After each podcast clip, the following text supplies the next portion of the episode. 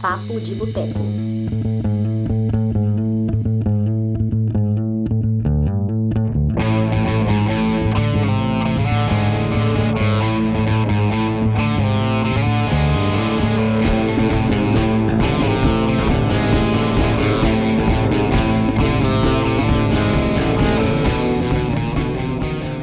Olá, pessoas! Estamos começando agora mais uma edição do Papo de Boteco, quase que eu falei Boteco no ar. Papo de Boteco, nosso lindo podcast semanal. Estamos já na edição 64. Yes, 64. Que hein? É, perfeito, né? Que, que número bonito, né? Mas enfim. Para representar hoje, sim. Estamos na edição 64 e hoje o tema é os filmes mais subestimados dos últimos 10 anos, ou seja, seja entre 2010 e 2019. Nós vamos mencionar alguns filmes que nós consideramos subestimados, ou seja, que não foram valorizados como deveriam, ou não fizeram o sucesso que deveriam ter feito, ou não foram premiados da maneira que deveriam ter sido.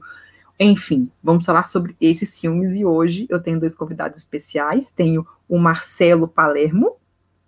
Olá, boa noite. Queria fazer um brinde, já que a gente está no cinema de boteco, né? Se abra, por favor. É isso. Boa noite, gente. Isso aí, obrigada, Marcelo. E temos aqui o Marcelo Seabra. Olá, todo mundo, boa noite. Prazer em estar aqui novamente. Obrigado por quem está aí já logado. Isso aí. Lembrando que nós estamos bem de lugares bem diferentes. Eu estou em Lisboa, o Palermo está em São Paulo, o Seabra está em BH. São Bernardo. O quê? São Bernardo. São Bernardo São do Campo. Bernardo? Eu É, achava no que estado de São Paulo. Não, Ah, é, é o estado de São Paulo, né? Eu É o B do ABC, meu. É isso. eu jurava que você morava em São Paulo, capital. Não, mas é que é do lado, né? Então, Ah, é? Ah, então tá. É tipo contagem. Isso. Ah, pertinho, tá pertinho. Ou Cascais. Casca... Cascais, é, Cascais é tipo 40 minutos de, de trem daqui. Netinho. É, é pertinho, eu acho perto, é pertinho mesmo. Então, só dá, dá oi aqui pra galera que tá aqui com a gente. Tem o Matheus, tem a Patrícia, tem o Edson, tem o Vitor, tem o Cineação. Muito obrigada, galera, vocês estão aqui conferindo aqui com a gente. Então, vamos lá. Só para explicar a dinâmica do programa de hoje, nós vamos falar alguns filmes que estão na lista do nosso site, que a gente publicou hoje. Tá no link, do, tá na descrição aqui do, do vídeo, para quem quiser já acessar. Mas não acessem, surpresa. Espera a gente fazer o programa, depois vocês acessam a lista. E no final, os Marcelos vão falar sobre as listas pessoais deles de filmes subestimados, tá? Então vamos lá. Vamos começar aqui com um filme que o Marcelo separou para falar, o Marcelo Palermo, vamos começar com o Marcelo Palermo. É um filme chamado O Lugar Onde Tudo Termina. É um filme dirigido pelo Derek Cianfrance, que é o mesmo diretor de Namorados para Sempre. E O Lugar Onde Tudo Termina é um filme que foi lançado em ele foi, ele foi exibido em festivais em 2012, foi, foi, no Festival de Toronto, que é um dos maiores festivais de cinema do mundo. Foi, foi bem recebido e tudo mais. Acabou sendo lançado em 2013, meados de 2013 nos cinemas, mas é um filme que não chama muita atenção, apesar de ter sido bem recebido pela crítica. Acabou que não deu em nada, mas que tem um super elenco: tem o Ryan Gosling, tem Eva Mendes, tem o Bradley Cooper. E enfim, tem um filme que acabou que não, não fez muito sucesso. E Marcelo, vai lá, fala aí, por que, que esse filme é subestimado? Cara, porque esse filme eu considero ele um, um, um épico no sentido de acompanhar várias gerações, na verdade duas gerações, e, e é um filme sobre paternidade, é um filme sobre legado, o legado do pai para o filho, e, e é um filme muito complexo, né, porque ele envolve bastante personagens, e aí depois é, ele lida com essa coisa do tempo e tal, e, e, é um filme que, cara, é um bom filme de ação, é um filme, um bom filme policial também, e é um filme que tem um elenco maravilhoso, você falou aí, mas eu vou falar todos que fazem parte desse filme. Fala, falar. Ryan Gosling, Bradley Cooper, Eva Mendes, é, Rose Byrne, I was. Ray, Ray Liotta, Mahershala Ali, Danny DeHaan, e tem mais um outro garoto que eu esqueci o O nome menino dele, de que, Brooklyn, é o menino de que- Brooklyn. que fez Brooklyn depois. O Danny DeHaan e esse a outro ator que fez Brooklyn, eles acham que a carreira Sim. deles começou por causa do filme, né? É, porque eles têm interpretações ótimas, assim. E, bom, a história de um. O, o Ryan Gosling é um, um assaltante, um cara, né, pobre e tal. E o Bradley Cooper é um policial, eles acabam se envolvendo. Acontece um acidente, e esse acidente. Um acidente não, acontece um fato ali, que esse fato vai é, reverberar em todo o futuro deles e no filho de cada um deles. E, cara, o Ryan Gosling tá muito diferente. Eu acho que é uma das atuações mais diferentes da carreira dele. É, e eu acho engraçado, assim, porque é um filme que passou totalmente. Ah, aqui, ó, a Dani comentou. Emory Cohen é o nome do outro garoto. E é um filme que passou, assim, totalmente desapercebido. Ele não ganhou prêmio nenhum, ele não foi um sucesso de bilheteria. É, só que o que eu vejo bastante acontecendo agora, Dani, é interessante porque eu vejo muitos hum. perfis de Instagram uhum. repostando esse filme. Então, de certa forma, eu vejo que esse filme está crescendo, ele está ganhando uma quantidade ali de fãs. É, tem uma foto que é meio famosinha, que é do Ryan Gosling, do person dos personagens, né? Do Ryan uhum. Gosling, da Eva Mendes, e ele todo tatuado com a mão, assim, na cara da Eva Mendes, como é numa Sim. foto que eles tiram. Eu vejo muitos perfis de Instagrams é, compartilhando essa foto, porque é uma foto muito legal, de fato, assim, e tem é, esses personagens, eles são dos anos 90, né, nessa época do filme, uhum. então todo mundo que curte essa vibe anos 90 também, sei lá, de certa forma curte a parte estética e visual do filme. É, não fez bilheteria, mas surgiu um casalzão, verdade, Matheus. O Ryan Gosling e a Eva Mendes se tornaram um casal, acho que por causa desse filme, e uma curiosidade é que a Eva Mendes nunca mais fez filme nenhum. Depois de fez, fez alguns, mas assim, a carreira dela, depois que ela. É só o filme do Ryan Gosling que ele dirigiu, o Lost River. É, a gente estava até comentando sobre Foi. isso. E tem uma trilha foda também, é de um músico, cara, como que eu pude esquecer? É de um músico muito famoso que eu esqueci, o Túlio gosta muito, inclusive. Mas assim, é, e é um filme é, eu acho ele bem profundo, como eu falei sobre paternidade, legado, e, é, e, só que ele é muito sutil ao mesmo tempo. E acho que é isso. Calma aí que eu vou pegar o nome do, do, do soundtrack aqui. Peraí. Mike Patton, do, é Mike Patton. do Fate No More. É, esse, como que eu pude esquecer? Falha a minha, gente. A trilha realmente é muito marcante, bem legal. Exatamente. Eu tenho muito forte na cabeça, assim, uma das cenas do Ryan Gosling com a motona branca, assim, depois o filho dele usando, acho, acho bem foda. E aqui, um outro ator que está no elenco também, que é bacana, eu, eu até estava dando, antes do programa, como era o Palermo que ia falar sobre esse filme, eu estava dando só uma relembrada. Ah, tem crítica no Pipoqueiro, né? O, o meu jargão, né? Tem crítica no Pipoqueiro. e eu li, eu estava relendo a minha própria crítica para lembrar. E tem o Ben, ben Mendelssohn, um papel bem bacana. Ele tem um destaque ah, legal. Não lembrava ele. Eu também não lembrava. Quer ver, ó? Eu tava dando uma olhada aqui. Mas ele tá em qual parte do filme? Na, na parte que, que, do Ryan, que eles estão mais novos? Ou na Acho parte é um dos policiais. Então ele tá na, tá na parte do Bradley Cooper. Trabalha com é, o Bradley Cooper. Eu acho, eu acho.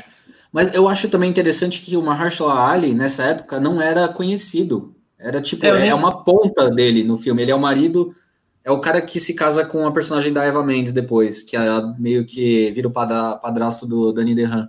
Cara, é uma participação mínima, assim, muito boa, mas muito pequena. É, o filme, é porque o filme, o filme foi lançado um ano antes do Capitão Phillips, né? Foi lançado, tipo assim. O filme estreou no Festival de Toronto, eu acho, 2012. Capitão Phillips? E o Capitão, Capitão Phillips, do Tom Hanks. Ah, não, é Marsha Halley. Tô confundindo com o cara. Não. Desculpa, desculpa. Barack. É, é não, desculpa. Bagdad, né? O Marsha Halley, o primeiro. É muito legal também esse ator. Foi o, foi o Moonlight. Não, que ele realmente estourou foi Moonlight. Não confundi, confundi os atores aqui. É o Farhad, é, o, nome, o, o primeiro nome dele. Barra, Farhad? É, Nossa, que ganhou o Oscar também. E tá em decisão de risco, que a gente vai falar ainda hoje, mas tudo bem. Uhum. Mas vamos lá. Mas estava olhando aqui a lista de prêmios, o único prêmio grande, assim, assim, que realmente é um prêmio considerado importante na indústria cinematográfica, que o lugar onde tudo, o lugar onde tudo termina ganhou, é, ele entrou na lista do National Boards of Review, que é uma lista que todo mundo sempre olha todo fim de ano, ele, ele entrou na lista dos 10 melhores filmes independentes lançados em 2013. O resto foram tudo premiações, foram assim, alguns prêmios bem pequenos, assim, nada muito grande e relevante, assim, para fazer barulho. Mas foi só isso que ele, que ele fez mesmo de, de grande, assim. Enfim, né? É a vida. Mas você acha, acha que tem algum motivo, o Marcelo, o Palermo, para o filme não ter. Eu, na verdade, eu acho que é um filme. Acho que eu já até devo ter comentado em alguma live aí.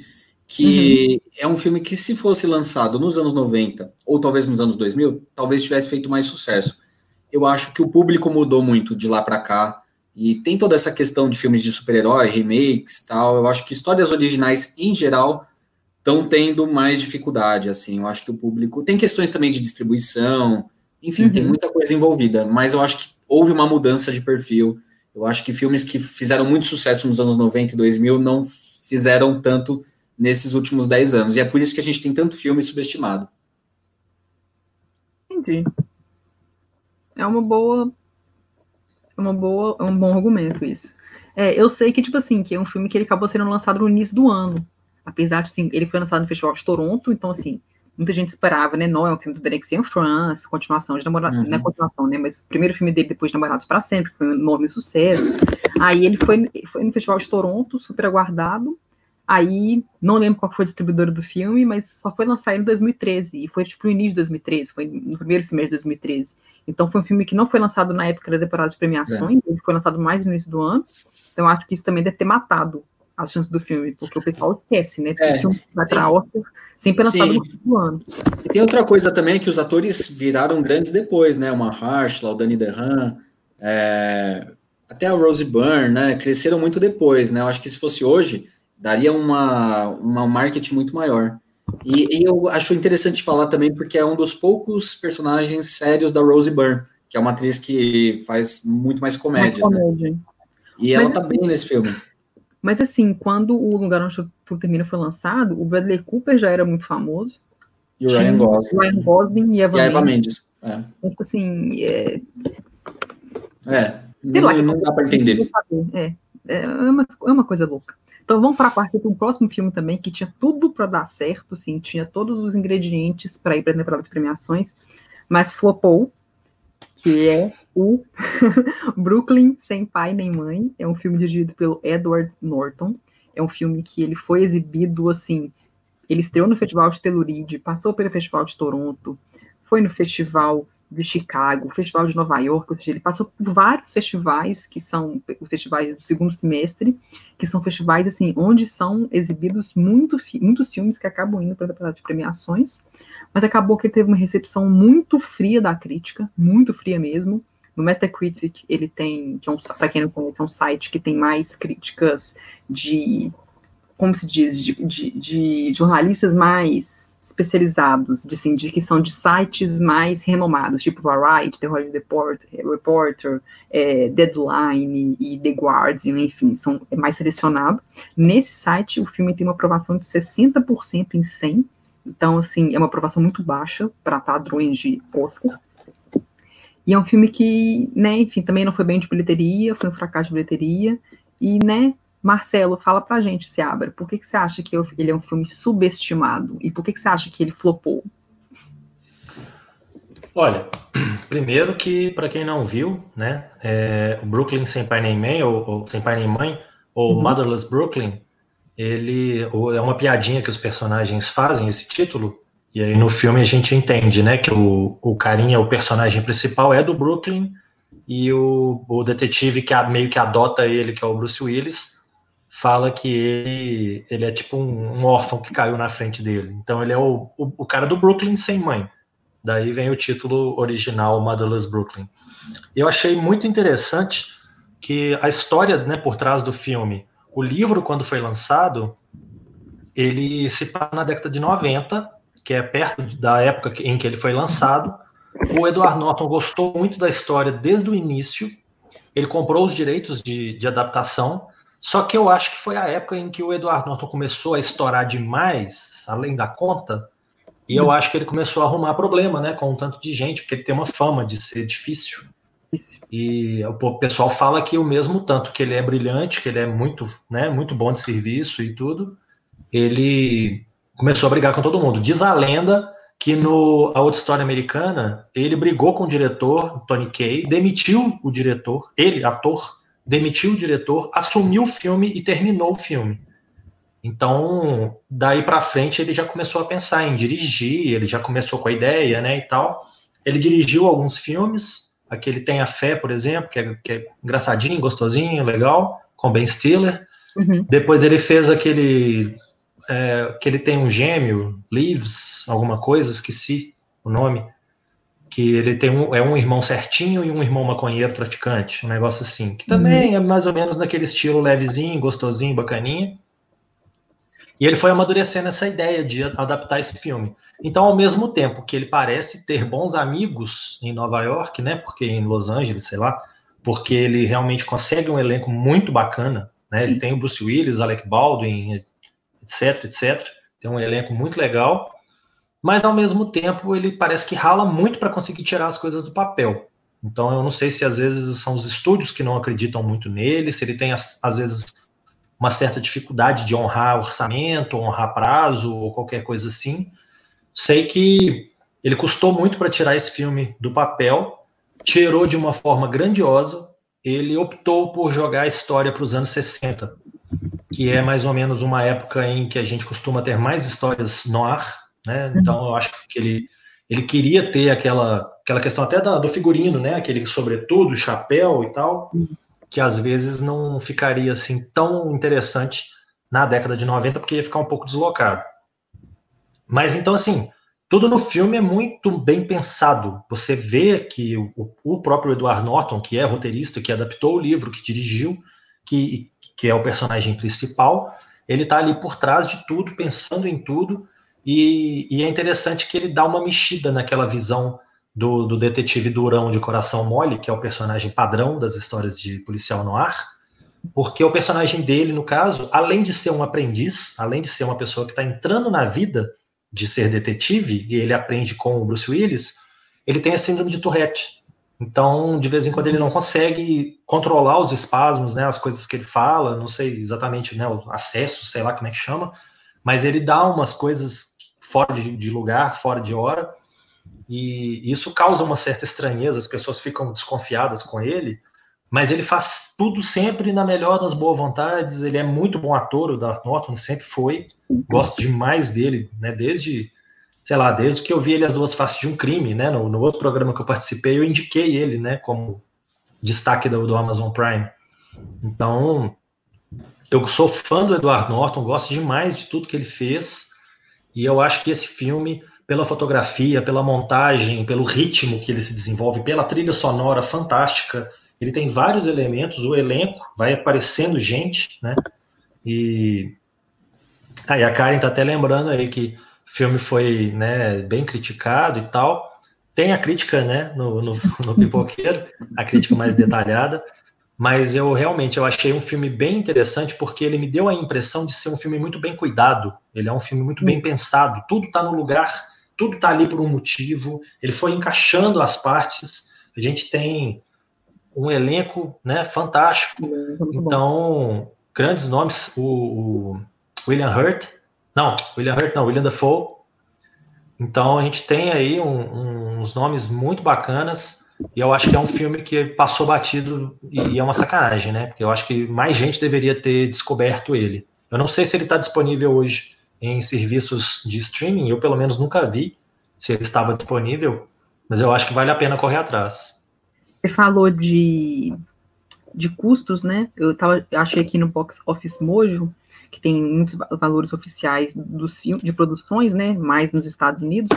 O Motherless Brooklyn, ele custou 26 milhões de dólares e ele faturou nas bilheterias do mundo todo 18 milhões, ou seja, deu um prejuízozinho para a Warner, para a Warner Bros que distribuiu o filme. É até um estúdio muito grande, né, com muito dinheiro para investir, né, com em comunicação, né, na divulgação e tudo mais, mas é um filme que realmente foi lançado em outubro, final de outubro, que é uma ótima data para filme de Oscar, mas o filme não realmente, causou. Eu acho que a, a recepção da crítica, que foi muito fria, com certeza atrapalhou. Eu acho que se o filme é por conta é por conta desse tipo de situação que o Eduardo Norton acaba fazendo um filme como o Incrível Hulk, que é um filme que eu gosto, que muita gente desmerece também, né? Ele também é um filme subestimado. Mas é um filme que eu gosto, que eu acho divertido, eu acho bem a cara de história em quadrinho, assim, bem ágil, com um vilão bacana do Tim Roth e tal. Dirigido pelo Ang Lee, né? Não, o segundo. O Ang Lee é o primeiro. Ah, ah tá. O Quem segundo é Louis Leterrier. Quem que era o Hulk é do Ang Lee?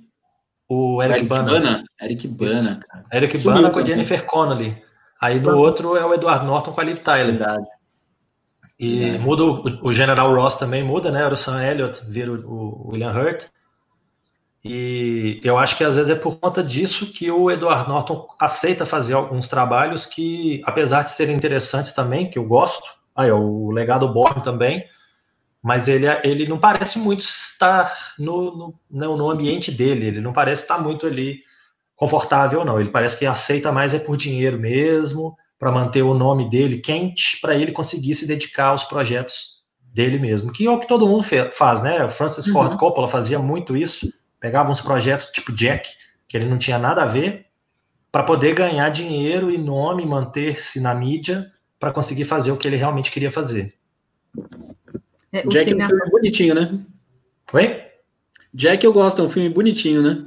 É, o próprio Coppola já falou várias vezes que ele não tinha nada a ver que ele assumiu porque tinha que assumir. Mas é um filme bacana, é um filme que eu gosto. É um né? bom, mesmo ele não, também. mesmo ele não à vontade, ele fazia um filme bom, né?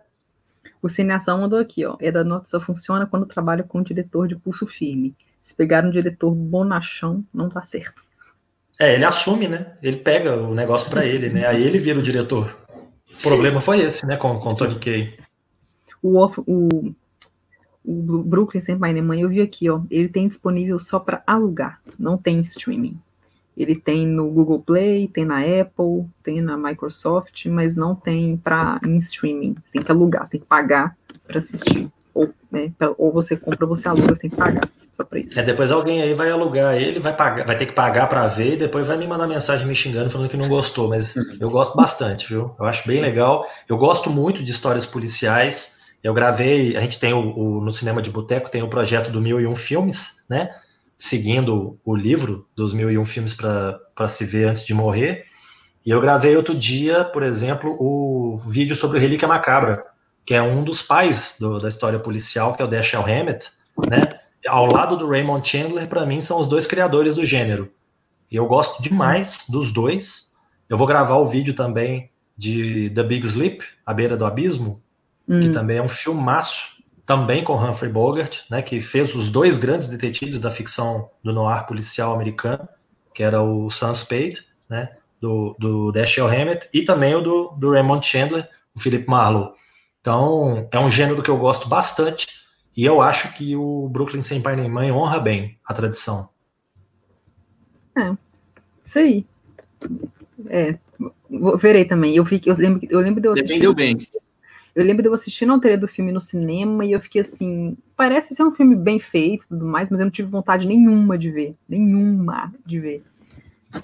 Eu, além de ter tido vontade de ver, porque né, esses elementos todos me agradaram desde o início, a gente ainda tem a questão, às vezes, de ter a pré-estreia, né? Então a gente é convidado ah. para a pré-estreia. Eu falei, ah, né? Já era um filme que eu queria ver. Ainda vai ter pré-estreia. Na pior das hipóteses, o filme for ruim, eu não paguei, eu ganhei pipoca e ganhei refrigerante. Então, tá de boa, né? Tá tranquilo. Vamos lá, então, pro próximo filme. O próximo filme que eu separei aqui pro Palermo falar é Desobediência. É um filme que foi lançado, ele foi exibido em festivais, primeiramente, incluindo o Festival de Toronto, no final de 2017, no segundo semestre de 2017, mas ele acabou sendo lançado nos cinemas em maio de 2018. Eu tive o privilégio de assistir ao filme em Nova York, porque eu estava viajando, e eu cheguei lá no, na semana, no fim de semana que ele estreou, então assisti ao filme no cinema, foi muito legal. E é um filme, então, Desobediência é um filme é dirigido pelo Sebastian Lelio, é o mesmo diretor de Uma Mulher Fantástica, que ganhou o Oscar de melhor filme estrangeiro no ano, sem ser esse ano, ano passado, foi ano passado, né, 2019, que ele ganhou, né? Ou foi 2018? Foi 2018, eu acho. 2018, né? 18. 18 né? Dois anos atrás. E é porque o filme ganhou um Oscar antes de lançar esse filme, então é esse mesmo. E é um filme que tem no elenco. Né? Chile. É, exatamente. É um filme que tem no elenco a Rachel Weisz, a Rachel McAdams e o Alessandro Nivola. é um filme, e é um filme assim que ele foi bem recebido pela crítica, ele tem críticas boas, mas é um filme que teve, ele teve uma distribuição limitada, né? Ele foi lançado apenas em cinemas, é, como, é que, como é que eles dizem, como é que eles dão o nome? É, select, selected Theaters, é, seriam cinemas de arte, né, no Brasil. Então, é um filme que teve uma distribuição pequena e acabou que não chamou muita atenção, porque poucas pessoas viram. O máximo que ele teve, que acho que um reconhecimento pelo menos foi digno, pelo menos, melhor do que nada, que ele foi indicado a cinco British Independent Film Awards, seria o equivalente ao Independent Spirits, que é tipo o Oscar do cinema independente americano, e o British Independent Film Awards é como se fosse o BAFTA, só que só para filmes independentes. Então, ele foi indicado a cinco prêmios desse, do, do BIFA, né, que chama de BIFA, ganhou o prêmio de ator coadjuvante para o Alessandro Nivola. Então, pelo menos esse reconhecimento o filme teve.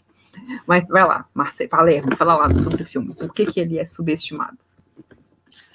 Ah, cara, porque era um filme para ter ganhado tudo, assim, né? Isso que você falou dele ter ganhado os prêmios do filme de, de algumas categorias de filme independente.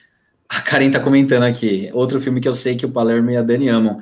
Eu e a Dani já comentamos muito sobre esse filme. Teve um outro papo de boteco que a gente fez sobre filmes L, que tem a temática LGBTQ, e esse é um dos que a gente mais falou. É, a Dani falou de, que ela assistiu o filme em Nova York eu lembro da primeira coisa, uma das primeiras coisas que eu vi do filme foi a crítica que ela fez para o cinema de boteco, porque o filme demorou muito para chegar no Brasil e como ela estava em Nova York, então ela foi uma das primeiras pessoas a assistirem, né? E, e a crítica dela saiu bem junto com a crítica mundial. E eu demorei bastante para ver, porque ele demorou para chegar. E esse é um dos filmes que eu não entendo por que, que ele não teve o reconhecimento que deveria, porque, sinceramente, eu acho que é um filme que deveria ter ganhado o prêmio de melhor filme, atriz, roteiro, fotografia. É, o filme é, é, realmente incrível, é um filme realmente, realmente impactante.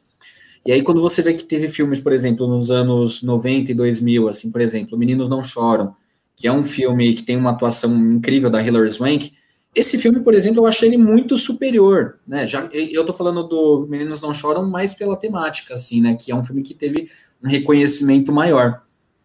E esse é um filme muito melhor, assim, em todos os sentidos, e que, infelizmente, teve zero reconhecimento de prêmios, né? E de público, né? Ele teve boas críticas, mas foi só. Bom, a história é sobre.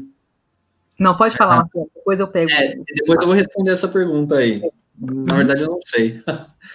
Mas, bom, é sobre uma. A Rachel Wines, ela interpreta uma fotógrafa que mora em Nova York, e aí ela recebe uma ligação de que o pai dela faleceu. E aí ela volta para Londres. Na verdade, não sei se é Londres, mas. É Londres, é. É, é Londres.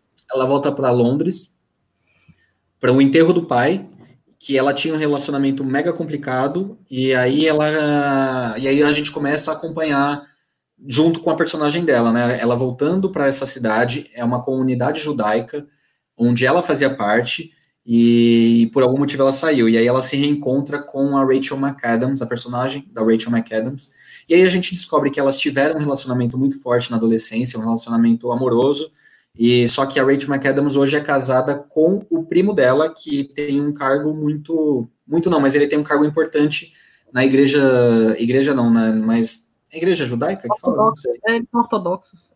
É, e aí o filme fala sobre essa relação amorosa entre as duas, e ao mesmo tempo ele mostra essa, essa o dia a dia dessa comunidade judaica na Inglaterra.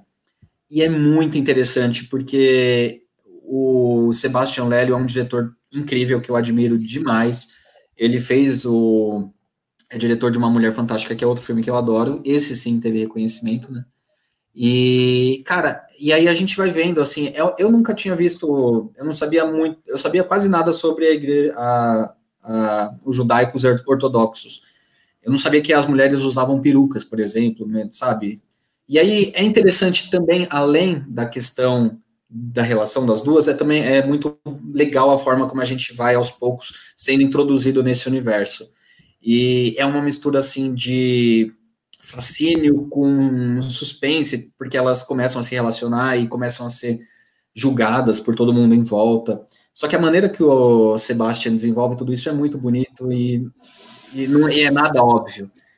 E elas têm umas cenas de sexo, assim, uma cena de sexo que é muito bonita, de verdade. E a Rachel McAdams tem uma interpretação maravilhosa. Eu acho que é a melhor interpretação dela. E ela tem grandes interpretações. Eu acho ela uma atriz muito foda. A Rachel Weisz também, né? Mas eu acho que a Rachel McAdams nesse filme, ela dá um show assim. E eu não entendo ela não ter sido indicada a nada. Ela foi indicada por Spotlight, por exemplo, que é um filme que ela tá bem, mas nem comparação com essa personagem aqui. E tem uma música do The Cure também no final do filme que é para matar, assim, que é muito bonita, que é Love Song. Que sempre que eu ouço essa música eu penso no filme. É um filme que me marcou muito, recente, que infelizmente é subestimado, né? Você, você chegou a ver, Seabra? Não, mas tá anotado aqui já. Tem ele no HBO Go. Sim. Bom, bom saber. Tem no HBO Go. Eu tinha, eu tinha ele e o Negação, dois filmes com Rachel Weisz que estavam na minha lista, uhum. que eu não tinha visto. Negação eu já consegui ver. Eu acho que também é um filme subestimado e é muito bom, muito bacana, mas esse eu vou, eu ainda vou correr atrás. É, aqui a pergunta da Karen era essa aqui, ó. Desobediência é melhor que me chame pelo seu nome? Olha, Você, sua opinião, né? Sua opinião. Sim, ah, eu acho que ah, é porque é muito diferente, né? São filmes que lidam né, do mesmo tema, mas é, é completamente diferente. É que eu, eu vou ficar com Me Chame Pelo Seu Nome, acho que Me Chame Pelo Seu Nome ainda é mais. Não, sei. Não sei, preciso pensar. Viu? É, é difícil, é. É, é, é outra pegada. Também acho difícil. A Patrícia falou isso aqui, ó. Os lidistes são muito literais com a religião. Nada ortodoxa é muito bom porque mostra bem como a comunidade funciona. A mulher deve ser é. totalmente submissa ao homem. Essa série Nada Ortodoxa está fazendo bastante sucesso também na, na Netflix, né? Sim. E, e tem os, os, e a questão dos costumes, né? Da língua, o Yiddish, Yiddish e os costumes, né? E as tradições, é tudo muito específico, né? Muito. Tem que, é, tem que entrar ali, né? Eu gosto até do título, Desobediência, acho que já diz muito sobre ah, isso também, né? A Aide comentou aqui, Rachel McAdams é eterna Regina George. Pois é. Cara, eu acho a Rachel McAdams uma atriz assim tão boa, cara, porque ela, ela é eu gosto boa. de atores que fazem de tudo. Tipo, ela é muito boa na comédia, ela é muito boa no drama. Ela, cara, ela fez aquele filme do Rob Schneider, Menina Veneno, ela tá bem naquele filme. Eu lembro do Pablo Vilaça, assim, uma crítica que ele fez falando isso. Eu acho, e eu concordo Não, totalmente. ela é muito underrated. Ela é tipo. Ela parece. Ela, ela parece. Eu, eu fico muito feliz quando ela aparece em blockbuster para ver se as pessoas lembram que ela existe. Porque ela faz muito filme independente bom, mas aí ela apareceu um doutor. Fantástico. Doutor Estranho. Doutor Estranho. É ela ela tem um papel muito importante, né, coadjuvante, mas nos filmes do Sherlock Holmes, com Robert Downey Jr. e Jude Law, é uma personagem carismática, que todo mundo gosta. Então, assim, eu fico feliz quando eu vejo que esses filmes vão, vão ter continuação, né, o, o Doutor Estranho em 2021, ou 2022, uhum. acho que 2021, ou não, acho que 2022, por causa do coronavírus. Mas, assim, eu fico feliz porque as pessoas vão lembrar dela, sabe, porque quando ela faz filme independente, as pessoas não vão lembrar dela. Então, ah, mas tem muita coisa romântica, assim, com ela, né, romances mas acho que, o último romance, acho que o último romance que bombou dela foi aquele que ela fez com Channing Tatum, que é o Deval. ela... Não tem aquele About Time também? Não sei que ano que é esse. About ah, Time é muito mas, bacana. Mas o About Time. Questão de tempo. Questão de tempo. É. Ele, mas ele tem, foi lançado em 2013. Tem muito ah, tempo. Tá. É. Ele foi lançado em 2013, passou batido também, foi bem subestimado. Eu vi só no ano seguinte, 2014, escrevi a crítica dele para o Pipoqueiro atrasado, teoricamente, mas é um filme fantástico. O Donald Gleason está num papel muito legal. muito legal. Outro filme que eu gosto muito, a Rachel McAdams tem uma coisa com viagem no tempo, né? Ela fez também aquele Te Amarei para Sempre, The Time Traveler's Wife. Com Eric Bana. Com Eric Bana. Que eu vi essa semana, eu vi ontem, de novo, assim. Já, eu vi ele no cinema quando estreou, já vi. passando na vezes. TV ontem, né? Tava, tava passando na, na, na Telecine, eu acho. Voo noturno, verdade. Voo noturno, Voo noturno com Cillian Murphy também, bem legal. Só que esse é 2005. Do... 2005. Wes Craven, né? É. Não, nos anos 2000 ela bombou. Bombou, é de de uma paixão, Garotas Malvadas. Penetras bons de bico. Penetras bons de bico, verdade. Mas ela é, mas ela é, ela é muito boa, ela é muito underrated, viu? Merecia mais. Mas vamos lá. É, o próximo filme que o Seabra vai falar, é um filme chamado O Preço do Amanhã, É um filme que foi lançado em 2011. Ele é dirigido pelo Andrew Niccol, que é o mesmo diretor de O Senhor das Armas e Gataca, Experiência Genética. Tem no elenco, muito do elenco, tem o Justin Timberlake, tem o Olivia Wilde, tem a Amanda Seyfried, tem o Johnny Galecki, enfim, tem muitos atores famosos. E é um filme que ele nem foi mal de bilheteria, assim, ele custou 40 milhões de dólares e faturou 173 milhões. Então, assim, não deu prejuízo, não foi uma, não foi uma bilheteria enorme, mas também não deu prejuízo. Mas é um filme que meio que ficou esquecido, assim, as pessoas, muita gente nem lembra, assim, que esse filme existe. Eu realmente, eu nunca vi, eu não, eu lembro desse filme sendo lançado, deu achando interessante a, o plot dele, né, a história, o enredo, mas eu nunca parei para realmente ver e, e, conferir. Eu só sei que tem um Justin nele. Eu sabia que tinha um Justin Timberlake e Amanda Aí já é suficiente, né? Eu falei assim. Eu Se bem que não foi suficiente, você não viu, né? Não foi, eu não vi. Mas eu lembro, eu lembro, mas eu lembro desse filme e eu lembro que os dois fazem. Eu lembro do, do pôster com os dois. Mas eu não vi. Mas vamos lá, se abra. Por que, que esse filme é subestimado? É, o, é o Andrew Niccol, que é o diretor do filme, ele é, eu acho que é uma das grandes razões para você assistir ao filme. Só que, antes de mais nada, é bom deixar claro que ele não é o cara que acerta sempre. Ele tem umas bolas fora na, na, no currículo dele também, tem uns filmes fraquinhos, mas ele tem ideias muito criativas. O, mesmo quando o filme dá errado de alguma forma, né, quando a gente considera que o filme dá errado de alguma forma, ele tem ideias, ele tem premissas muito criativas. Então, é um cara que eu sempre vou querer assistir o filme dele, mesmo que ele tenha feito uma porcaria no anterior. O próximo pode ser bom, como ele vem se alternando ao longo dos anos. Eu acho que O Preço do Amanhã é um filme que passou latido, eu não vi no cinema, coisa que normalmente os filmes assim mais mais que tem mais atenção, né, blockbuster, esse tipo de coisa, a maioria deles de uns 20 anos para cá, a maioria deles eu vi no cinema, né? Desde, sei lá, Forrest Gump, 94, daí para frente, eu tenho visto os filmes com muita frequência no cinema. Mas esse Preço do Amanhã acabou que passou batido, eu não vi no cinema, não aluguei, coisa que também acontecia com frequência. Muitas vezes eu via um filme no cinema, depois alugava ele quando ele saía no locador para ver de novo. Uhum. Fazia muito isso. Eu ligava um videocassete no outro, gravava o vídeo que eu alugava da locadora, então eu tinha os filmes todos gravados eu tinha um, um, vídeo em cima do outro, certinho, com o cabo atrás. Eu já era pirata desde os 12 anos de idade. Então, eu já eu sempre via os filmes no cinema, depois alugava, e o, o, Preço do Amanhã acabou que eu fui ver ele, eu acho que na TV a cabo. E na hora que eu me atinei, que era do Andrew Niccol, que eu me mobilizei, eu queria assistir, porque o nome do Justin Timberlake, para mim, não fede nem cheira, nem é, nem é contra nem a favor. Uhum. Mas aí quando eu fui ver também que o resto do elenco, né, a Olivia Wilde é bacana, ela tem algumas, algumas coisas bem interessantes, e a Amanda Seyfried também tem um papel legal. É o outra Vincent... menina malvada, né? Sim. É. ela é muito boa e muitas vezes passa batido, né? Sim. E o, o cara que faz no filme, o filme, o pai dela é o Vincent Kartheiser, de Mad Men, também, que eu gosto bastante. Hum.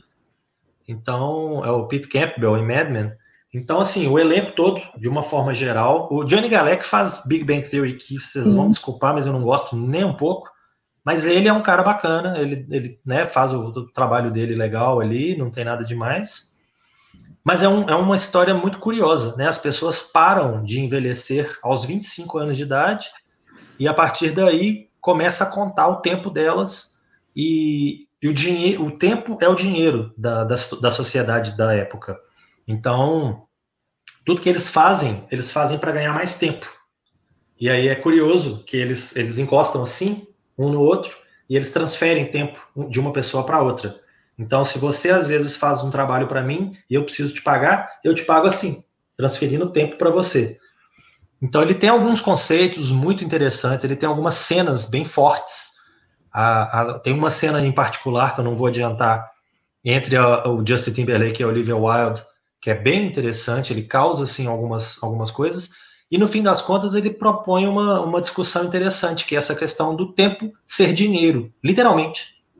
Então, né, a gente está sempre acostumado a falar isso, a gente está sempre acostumado a falar que uma coisa que o dinheiro não compra é tempo, né, que o tempo está sempre correndo, e aí quem é, quem é mais velho queria ser mais novo, mas por mais dinheiro que tenha não consegue, e nesse caso consegue. Nesse caso, quem é rico vive para sempre porque né? A pessoa tem aqui o, o valor escrito no braço, e aí é só ir vivendo.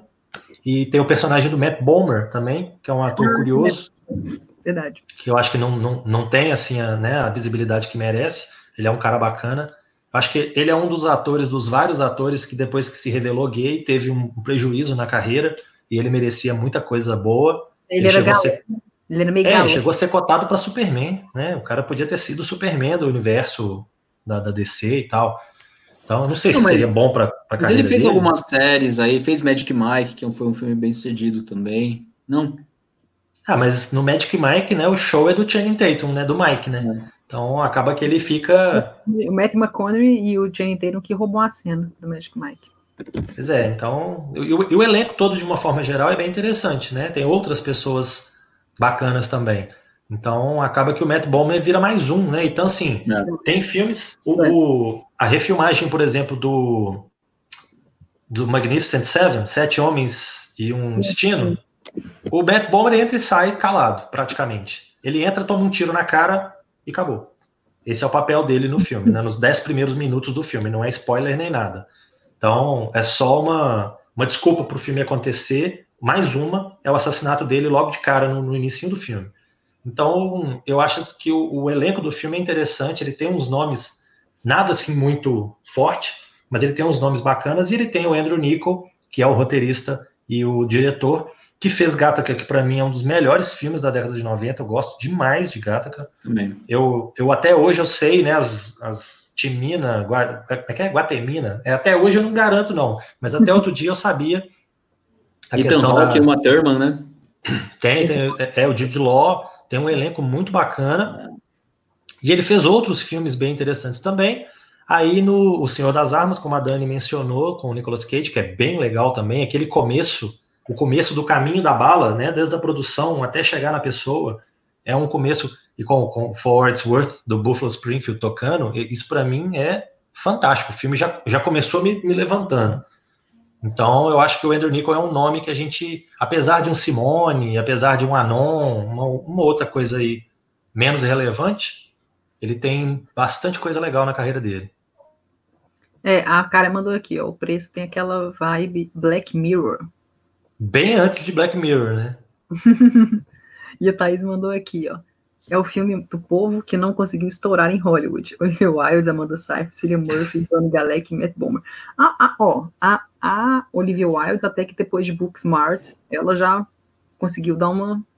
uma... É, provavelmente ela vai ser mais reconhecida como diretora do que como atriz, né? E Cillian Murphy tá bombando aí... agora, né? Também com a série.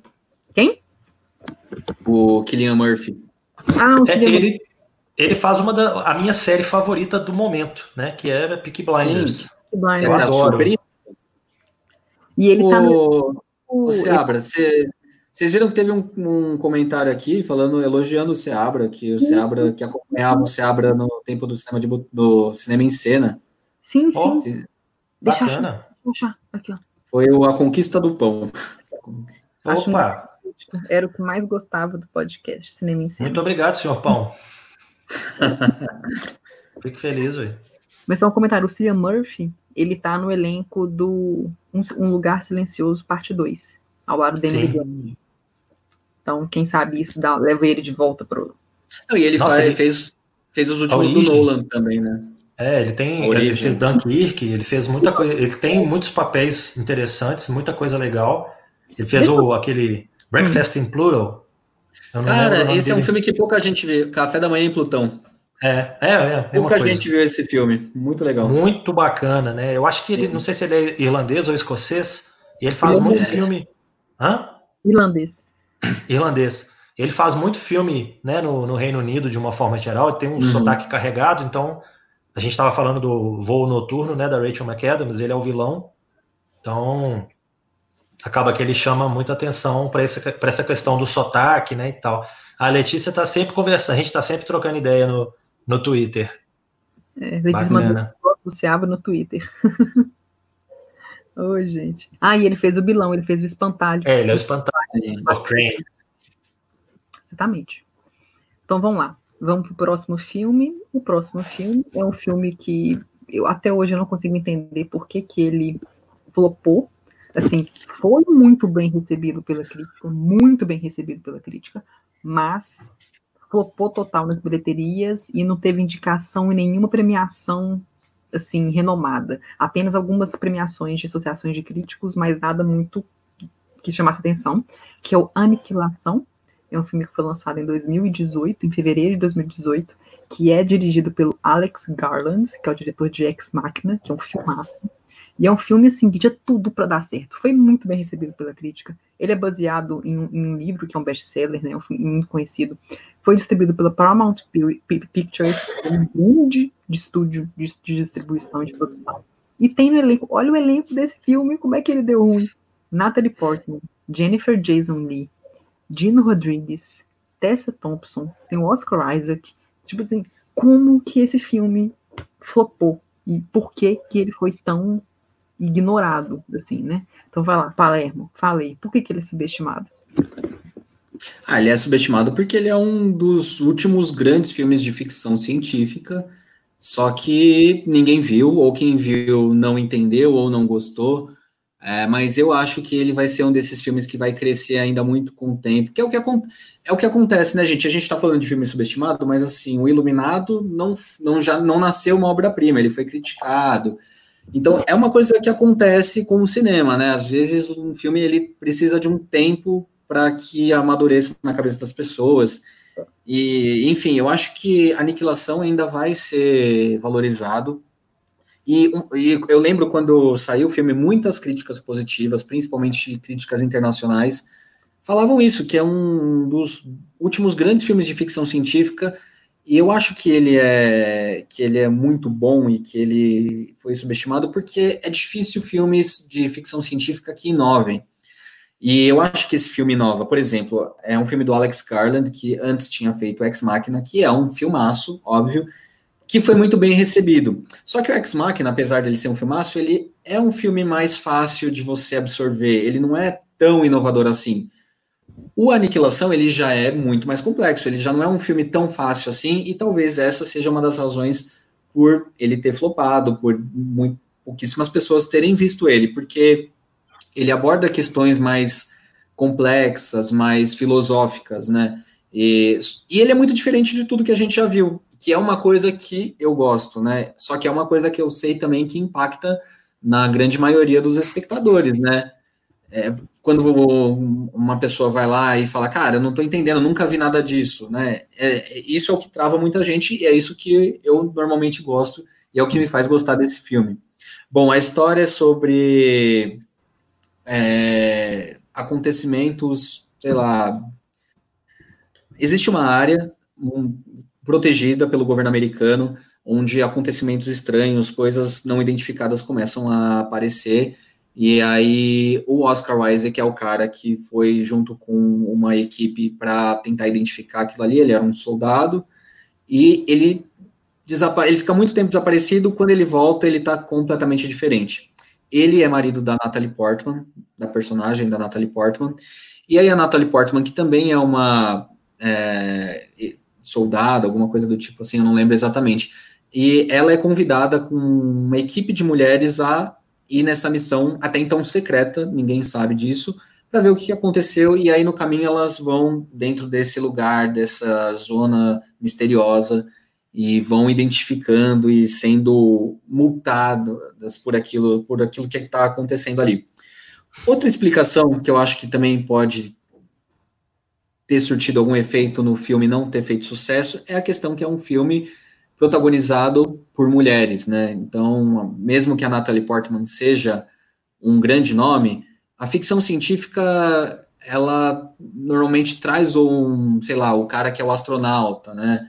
O filme Gravidade, que é com a Sandra Bullock, também tinha o George Clooney, né? E nesse é um filme basicamente protagonizado por mulheres. Eu não sei, isso pode ser também um dos motivos. É, mas eu não sei, é um filme também que foi lançado no começo do ano, que tem tudo aquilo que a gente estava falando também, que a Dani comentou sobre estratégias, né? Normalmente estúdios deixam para o final do ano para tentar prêmios como Globo de Ouro e Oscar. O filme acabou não sendo indicado a nada, que eu me lembre. E ele, e ele acabou sendo vendido mundialmente para o Netflix. Mas mesmo no Netflix, o filme também não foi um sucesso, pouca gente viu. E tem uma crítica minha bem legal no site do Cinema de Boteco, para quem quiser, gostou do filme, sei lá, quer ter uma interpretação, ou quiser assistir agora e depois ler a crítica, tem a minha lá no site do Cinema de Boteco. É, eu acho que o problema de aniquilação, vou ter que até colocar os comentários da galera aqui, que eu acho que eles ilustram isso, é que ele foi aclamado, tinha um excelente elenco, e ele foi lançado numa época do Me Too, porque foi no início de 2018 e o Me Too explodiu no fim de 2017. Eu acho que o problema de aniquilação foi a data de lançamento, não sei porque eles lançaram em fevereiro, e a questão do filme ser muito complexo muito complexo. Eu conheço muitas pessoas que viram o filme e não entenderam nada.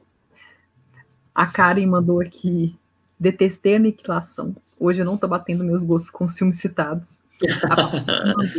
eu comecei a assistir a aniquilação e parei, mas depois que vi uma análise, eu resolvi assistir de novo, mas ainda não vi. resolvi assistir de novo, mas ainda não vi. mas ela resolveu. Ele trata de crise existencial e medo.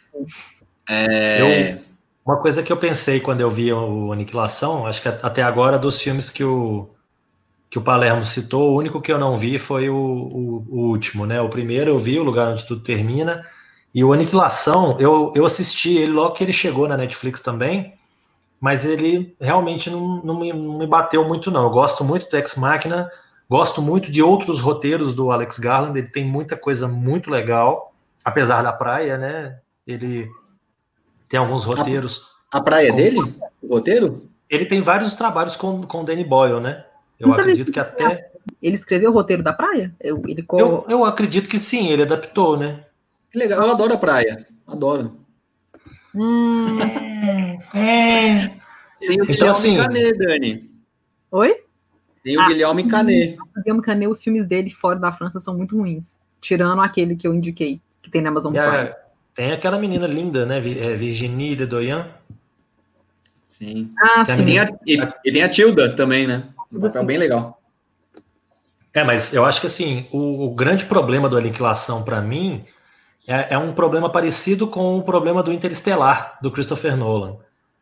Para você poder entender o que está acontecendo, para você poder falar assim, ah tá, é isso então. Você tem que conhecer teorias da física, do espaço, da, do, quântico, não sei das quantas, para você poder. Eu lembro que quando o Interestelar estreou e que era 8 ou 80, teve gente que detestou e teve gente que amou. Todo mundo veio falar assim: ah, não, você não gostou porque você não conhece a teoria das cordas. E eu tenho que a teoria das cordas para entender um filme, para gostar de um filme? Pelo amor de Deus, né? Se o filme fizer sentido, eu posso gostar dele. Agora, se o filme for louco completo e exigir um salto de fé que é no abismo, Aí fica um pouco complicado. O Aniquilação, para mim, foi mais nesse sentido. Eu não, não, não, me bateu muito, não, porque eu achei ele totalmente descabido. Assim, as coisas vão acontecendo. É, ele é muito louco. O Matheus resume bem, acho que assim, a Aniquilação teve nuances difíceis com interpretação aberta. É inovador, portanto, precisa dirigir mesmo. Ele é um filme assim, o final dele ele deixa muito em aberto, as, tudo, as coisas todas que vão acontecendo, você fica assim, meu Deus, é. meu Deus, meu Deus. Mas eu gostei, eu achei interessante. Eu já li Mas, várias... Dani, eu, eu, posso só dar uma, uma pequena discordada do Seabra? Pode. Porque, ao contrário de Interestelar, eu não acho que o Aniquilação precisa de alguma é, explicação teórica. Pelo menos eu não entendo nada de física e tal.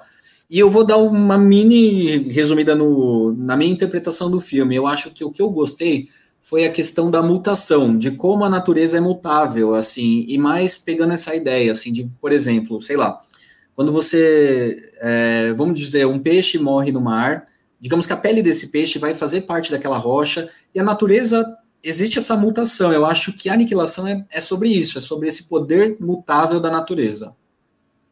Mas dá uma acelerada, né? Porque normalmente as coisas na natureza levam décadas, sim, sim. séculos, milênios para poder mudar, e ali, ó, pá. É, é rapidão. É, então, assim, no o, caso. O, ah. Eu vi um comentário aqui do Matheus falando que né, o Palermo comentou a respeito do elenco ser basicamente feminino, né? O principal do filme. Uhum. E a, a Tenente Ripley, da série Aliens, é uma exceção, né? Porque o papel fantástico da Sigourney Weaver, né? Uhum. Eu acho que ela realmente foi uma exceção e que deveria ter aberto portas que às vezes não sei por que não abriu, né? Às vezes cabe uma discussão nesse sentido também. Por que, que a, que a Tenente Ripley não abriu mais portas para as mulheres no cinema de ação. Eu acho que o cinema de ação dos anos 80 para 90 era muita testosterona, era muito Schwarzenegger, Stallone, Van Damme, Dolph Lundgren, esses, esses, né? Michael Dudikoff, né? cara que não deram muito certo também. Então acaba que esse gênero, né, ação, ficção científica e os dois misturados, ficam realmente um pouco. O pessoal pode ter um pouco de preconceito, não sei, com relação ao elenco. Eu acho que o elenco do filme está muito bem, o filme é bem conduzido, né? As coisas vão, vão hum. seguindo ali uma linha. Só que chega num ponto que você fala, uai, que diabo está acontecendo agora? Não sei, né? E tal. E aí ele começa a te forçar um pouquinho a querer, a, a, ter que aceitar certas coisas, a ter que querer entender certas coisas, que aí eu acho que o filme me perdeu. Eu vou acompanhando o filme até um certo ponto. A Natalie Portman é fantástica, linda. Se ela pegar um catálogo para ler, eu vou assistir. Mas realmente esse filme não, não me pegou muito, não. É, a Karen manda aqui, que acha que o filme se perdeu no meio do caminho para ela. É, é um filme muito complexo. Eu acho que o, o problema desses filmes de ficção científica até você pegar o Interestelar, Interestelar, se você pegar entre os filmes do Christopher Nolan, o Interestelar talvez seja o que menos. Todo mundo lembra muito da origem, lembra os filmes do Batman. É o único que eu não gosto. É o Interestelar. É, o dele é eu também. É, Mas eu conheço gente que ama e defende Interestelar, não, assim. Tem muita gente que ama. Ah, por causa da teoria das cordas. Você tem que ler cinco livros antes, três tratados e uma monografia para poder saber o que está acontecendo. O Interestelar fez muito, fez um grande sucesso de bilheteria, muito sim, foi um dos filmes dele que mais deu dinheiro. Mas é um filme que é o filme dele que tem a pior recepção crítica é. é, dos dele. Porque eu acho que realmente ele é um filme complexo, mas ele não é um complexo tipo aniquilação. Porque o Interestelar, você não tem que entender física, mas você consegue entender que eles vão no tempo, que o tempo passa, que tem relação do pai com a filha. O Aniquilação é muito complexo. Você tem que digerir mesmo. É um filme que termina, você fica digerindo ainda. Então, é, eu, é, eu acho que fácil, é mais difícil de, de conectar com o público, do público realmente se identificar com aquela história. E eu acho que tem filme, tem filme que é complexo porque ele te exige. Aí é tranquilo, é isso que a gente espera. Você está vendo uma obra de arte, né? Você pode estar tá vendo uma estátua, uma pintura ou um filme. Vai te exigir, você vai ter que pensar a respeito, você vai ter que refletir, bacana. Agora, um filme que te exige, às vezes, fugir do seu, né, da sua realidade, do seu raciocínio, tipo, quebrar qualquer regra de qualquer coisa. Eu acho que todo filme de ficção, de suspense, de terror, de super-herói, do que for, ele cria um universo, ele cria certas regras e aí você tem que seguir essas regras, por mais loucas que as regras sejam, naquele universo aquelas regras funcionam. Então você segue aquelas regras. A partir do momento que você começa a fugir daquelas regras e fazer coisas que, que não estão previstas nas regras ou que simplesmente você decidiu fazer, eu, a impressão que eu tive na época, para ser muito sincero, é que o Alex Garland ele foi muito insensado por causa do Ex Machina, que é realmente muito bom, que eu gosto bastante do filme, só que eu acho que ele deu uma crescida, né? Ele já era um cara acostumado a ser elogiado pelos filmes que ele fazia com Danny Boyle, por muita coisa que ele fazia antes. E eu acho que o Ex Machina, se eu não me engano, foi o primeiro filme que ele dirigiu, né? Uhum. E aí ele ficou, não sei se às vezes ele, o ego cresceu um pouquinho e ele falou assim: ah, agora então, já que eu posso fazer tudo, eu sou o garoto de ouro, vou fazer então uma coisa mais louca. E aí eu acho que ele deu um passo maior que a perna. Essa foi a interpretação que eu tive na época que eu assisti. É, foi em A Praia mesmo que ele que ele escreveu mesmo. Ele tá vendo aqui no IMDB.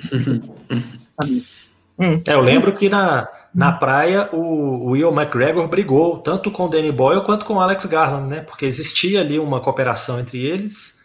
E aí, quando o Danny Boyle optou pelo Leonardo DiCaprio, o Will McGregor ficou meio chateado. Eles demoraram alguns anos para voltar Sim. às boas, Verdade. Até que eles voltaram às boas e fizeram o Transporting 2. Transporting, verdade.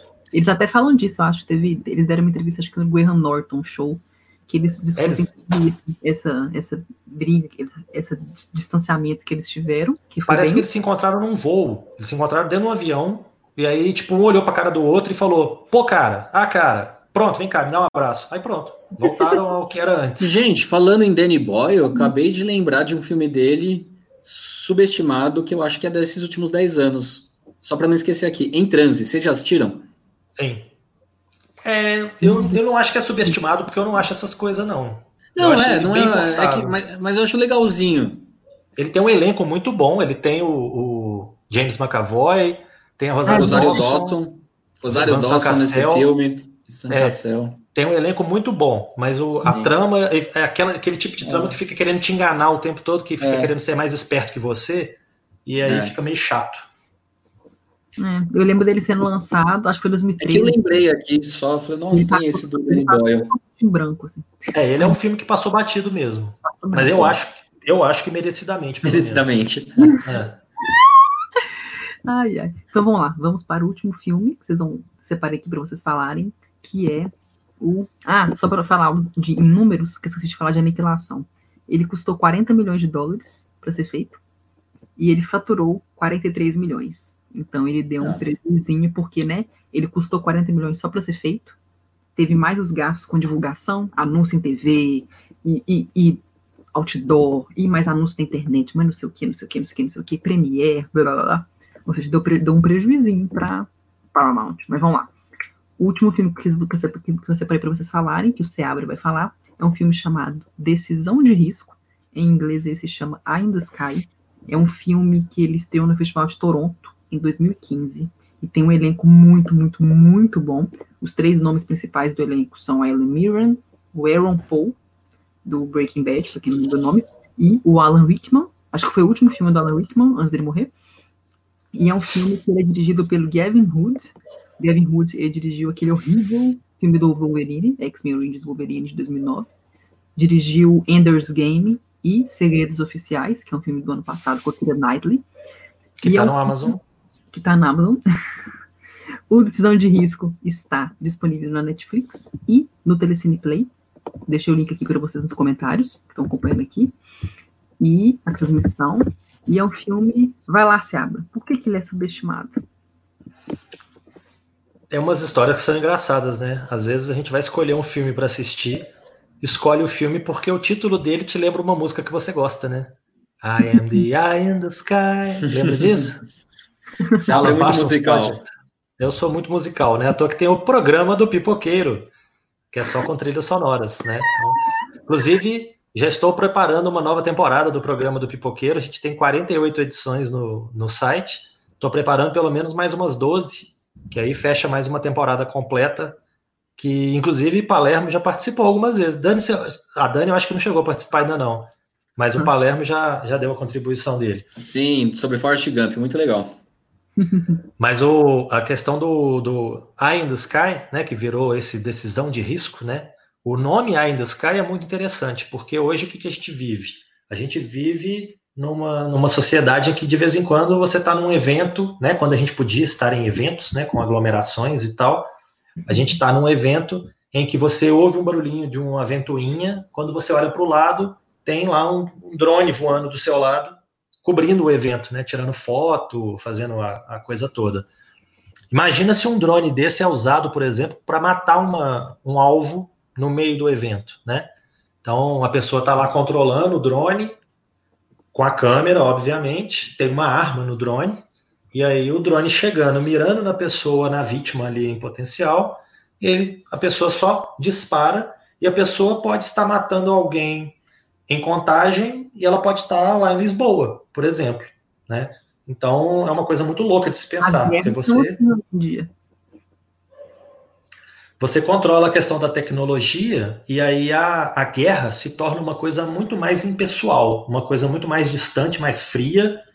E eu acho que essa é uma grande, uma grande discussão que o filme gera, né? Essa questão de você ter na ponta os dois personagens ali, um, casal, né? Um, um, o Aaron Paul, né? está ali controlando o equipamento e ele está aguardando uma resposta para saber se ele vai ter que atacar um alvo e ele atacando o alvo ele mata uma menininha que está junto. Então essa é, é a grande discussão do filme. O filme tem toda né, uma, uma série de, de politicagens, né, no pior sentido da palavra, porque é muita gente negociando com. Puta que pariu, que eu veio. É, você tem aí a Helen Mirren e o Alan Rickman em papéis né, muito delicados, muito interessantes, tendo que tomar decisões que são decisões de vida e morte, e que se você parar para pensar, vem aquela, aquela velha decisão, né? É, às vezes, assim, é interessante, é justificável matar uma criança, uma menininha, para salvar, teoricamente, uma, uma sociedade, uma, uma, população maior, alguma coisa assim, é justificado? Ou às vezes a gente não pode brincar de Deus nesse caso? Então é, é toda uma situação que é gerada ali. E eu vou te falar, se eu tivesse visto que era do Gavin Hood antes de assistir o filme, provavelmente eu não teria assistido. Porque eu acho que a filmografia dele, né, não, eu não me lembro assim, Ender's Game, né, tem alguns filmes que são jogo, jogo do Exterminador, se eu não me engano. Ender's Game, é, eu sei que Ender's Game, eu não sei. Achei bem fraquinho, a ficção científica bem fraquinha. Então, assim, o Wolverine, nossa, aquele Wolverine Origins, meu Deus do céu, né? Vamos esquecer que aquilo foi feito um dia. Então, assim, ele, eu acho que o único filme dele que é bacana, que é bom, é o que foi menos visto, que é o Tsotsi, que é um, acho que é um dos primeiros filmes que ele fez, que é bem interessante. Mas daí para frente, eu acho que botaram dinheiro na mão dele, o orçamento cresceu, acabou. Ele não conseguiu acertar mais a mão. E aí ele fez esse filme que é um filme que tem, que ele é geralmente quando eu descrevo um filme como tenso, é porque o filme me agrada. Então quando eu falo assim, nossa, esse filme realmente é tenso, é porque eu gosto, eu vou acompanhando, eu vou entrando ali na cabeça dos personagens e ele tem algumas discussões são bem válidas, bem interessantes, atuações, né, fantásticas o Aaron Paul foi muito reconhecido aí por Breaking Bad, né? Ele fez o filme de El Camino também depois. E a gente tem alguns outros nomes no elenco que são bem bacanas. Então, é um filme que eu recomendo. É um filme tenso. Se você gosta, vai fundo. Ah, e ele é um filme assim você fica muito tenso, você fica o tempo inteiro pensando, né? Ai meu Deus, eles vão, eles vão disparar um míssil e arriscar matar a menina ou não? E tem toda. E realmente, o filme mostra todos os bastidores do processo, até o Aaron Paul, o personagem do Aaron Paul, que tá com outra mulher do lado dele, outro personagem, que os dois estão lá no comando, e até eles receberem a ordem de disparar ou não, mostra toda a politicagem, todos os bastidores, e a personagem dela, Miriam, tá que tá, mas que ela quer disparar, e ela fica fazendo a politicagem dela para disparar, e tipo assim, e você vê aquilo e a maneira que eles falam, você sabe que na vida real é assim, porque as pessoas elas brincam de Deus, porque eles realmente são assim em guerra, né? Eles tomam uma decisão pensando, ah, porque se eu matar, morrer cinco pessoas aqui, pra, e for necessário matar essas cinco pessoas para sem sobreviverem, eu vou matar. A gente pensa assim. Justifica, assim, né? É, justifica. Então o filme coloca muito essa discussão em pauta e tem os, os personagens do Alan Rickman e da Ellen Mirren, tem umas horas que eu fico, tipo assim, eu termino o filme e fiquei enojada, eu fiquei, tipo assim, que ódio desses personagens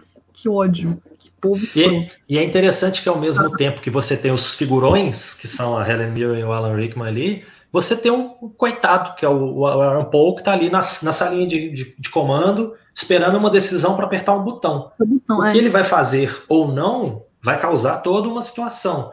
Mas ele ali, no caso, é o pau mandado que tem que apertar o botão. Imagina você nessa situação você recebendo uma ordem de falar, aperta um botão. É coisa simples, você não está se arriscando, você não está no lugar, você simplesmente vai apertar um botão, vai resolver a coisa, beleza. Mas o que, que isso vai trazer de, de, de consequência? Isso é uma discussão. Né? A gente tem aí pessoas que participaram da Segunda Guerra Mundial que falaram, ah, eu estava apenas seguindo ordens. Oi? O leitor é sobre isso também, né? Aquele é, filme com a Kate Winslet. Ela fala que ela estava só seguindo ordens e ordens nazistas, né? Então, tipo, é, é, ela não sabia que ela estava matando, ela sabia, mas segundo ela, ela estava só fazendo o que era o dever dela, né? A profissão. É bizarro. É interessante esse, essa questão. É, é um filme que faz complicado. É bom. E, e para finalizar, eu, eu escolhi um filme que eu vou falar aqui, para finalizar aqui o programa, para a gente não se prolongar muito eu escolhi para falar do Macbeth, é mais uma adaptação do William Shakespeare, né? Tem, existem outras, mas das que eu vi, eu achei ela melhor. É uma adaptação muito bem feita. Ela é dirigida pelo Justin Kurzel, que é um diretor que antes do Macbeth não era muito conhecido. Ele era conhecido pelo filme Os Crimes de Snowtown, que é um filme não muito. É um filme do, do cenário indie, foi muito premiado no cenário independente, mas quando anunciaram o Justin Kurzel não é um diretor renomado, que é super famoso, mas o filme acabou ganhando os holofotes porque ele tinha no elenco Michael Fassbender e Marion Cotillard, né, que, que dupla maravilhosa de atores. Então, isso já me interessou. Então, assim, eu até li o livro, eu, eu li a peça do William Shakespeare, de tão interessado que estava nesse filme. Eu falei assim, deixa eu ler essa bagaça aqui. Você não entende quase nada, porque é muito difícil de entender.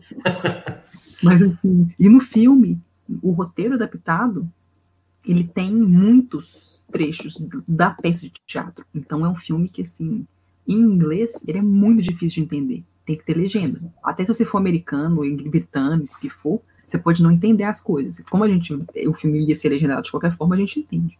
Mas é um filme, tipo assim, muito, assim, ele é, realmente tem muita coisa literal de Shakespeare. E é um filme, sim, tem fotografia linda, linda, é, as atuações são maravilhosas. Eu não gostei de algumas mudanças que fizeram no roteiro que eu achei meio nada a ver, mas enfim, tirando isso, é um filme, assim, muito bem feito. Ele foi, estreou no Festival de Cannes em 2015, foi aclamado pela crítica no Festival de Cannes, aí ficou entre, quando o filme, depois que o filme estreou, ah, não, acho que foi um pouco, pouco antes do filme estrear que venderam os direitos dele. Ficou entre a Weinstein, Weinstein e entre a Fox Searchlight na época. Ficou entre os dois. Aí o, Weinstein deu mais dinheiro, comprou o filme e destruiu o filme, obviamente. Como ele sempre faz com uma riãozinha. Destruiu o filme. Não, não fez nenhuma divulgação, deixou para lançar a trilha em cima da hora. Então foi um filme que, assim, fracassou total nos Estados Unidos, ninguém viu. E como naquele ano o Michael Fassbender tinha o um filme do Steve Jobs, acabou que ele acabou ganhando atenção pelo Steve Jobs, que também flopou, mas ele acabou indo com o Steve Jobs foi indicado ao Oscar e tudo mais. Mas o, nas bilheterias ele foi muito mal, ele também foi muito mal de bilheteria no Reino Unido, que era onde se esperava que o filme fosse, pelo menos, ir bem de bilheteria lá. Não é que ele foi mal, mas ele foi, tipo assim, só ok. Esperavam que ele tivesse sido, sido tido uma performance melhor. Então, é um filme que acabou passando em branco, mas é um filme, assim, muito bom, assim. Eu acho que o que destaca nele são as atuações, e o, a fotografia do filme é linda, linda fotografia. Tem muitas. A cena final da batalha final do Macbeth. É, e tem umas cenas enevoadas, assim, no meio das neblinas. Sim, tem muita batalha que, que eles pegam câmera lenta. É um filme, assim, muito visualmente. A Marion Cotillard, a última cena dela como Lady Macbeth, que ela, ela tem um monólogo. Ela faz um monólogo, sei lá, de cinco minutos. Que, tipo assim, maravilhoso a cena. A cena é linda, assim, fotografia, e ela, tipo, toda louca, porque eles ficam loucos, né? Eles são personagens que eles acabam ficando completamente insanos durante o filme. E, assim, essa cena dela é linda. E o Mark Fassbender também tem cenas maravilhosas no filme. É um filme, assim, regado pelas atuações e pela fotografia, que é linda. A trilha sonora também é do Jed Curzel, que é irmão do Justin Curzel, se eu não me engano. Então é um filme que ficou passou batido, assim, poucas pessoas viram, foi aclamado pela crítica, mas assim, não teve reconhecimento em grandes premiações. Então, se eu não me engano, acho que ele foi reconhecido no British Independent Film Awards, que é o BIFA, né, que eu falei que o Desobediência também foi reconhecido, foi reconhecido, mas o resto ele acabou passando em branco. As pessoas nem se bobear, vão, ano que vem vai lançar um, um outro Macbeth, que vai ser dirigido pelo Joel Cohen, que vai ter no elenco o Denzel Washington como Macbeth e a Frances McDormand como Lady Macbeth. Então, aí mesmo que ninguém nem vai lembrar desse filme de 2015. Uhum. Se esse der certo, ninguém vai nem lembrar. Então, é, a então Lady Macbeth é um dos grandes personagens da literatura mundial, né? Todo mundo se mata para poder. Todas as atrizes querem fazer ela no, no teatro, no cinema, onde for porque ela é um personagem bem interessante, é uma personagem manipuladora, uma personagem que cria toda uma situação. É uma das, das peças. Eu, eu sempre gostei de, muito de literatura, comecei a ler as peças de Shakespeare muito cedo, tem até algumas aqui. E Macbeth sempre foi uma das grandes peças que às vezes não é tão famosa quanto Romeu e Julieta, mas é bem interessante, né? Como Otelo, como Rei Lear, algumas outras que são são bem legais. E essa realmente foi uma interpretação bem elegante. O elenco inglês, né, prioritariamente, Sean Harris, o, o David, é David Thewlis, o Jack Raynor, tem uma porrada de gente. Elizabeth Debicki, que ficou famosa depois também, hoje já está fazendo uns filmes e tal. Uhum. Tem um elenco bem bacana, realmente é um filme bem interessante. Você sabe que eu tive dificuldade de ver esse filme e eu acabei parando no meio? E olha que eu amo a Marion, a, a Dani sabe, e hum. eu tava muito ansioso também, mas eu não sei, eu não me prendi tanto, infelizmente. Mas ah. eu vou tentar de novo. Tenta. É, eu parei, eu parei também no meio, mas porque o projetor da sala estragou. Eu tive que ver, tive que ver numa outra oportunidade. Mas vi Ô, inteiro depois. Dani, eu achei que você ia citar o Era Uma Vez em Nova York. Ah, não. Eu porque também é outro filme com a Marion, Subestimadíssimo, né? Eu acho um épico aquele filme.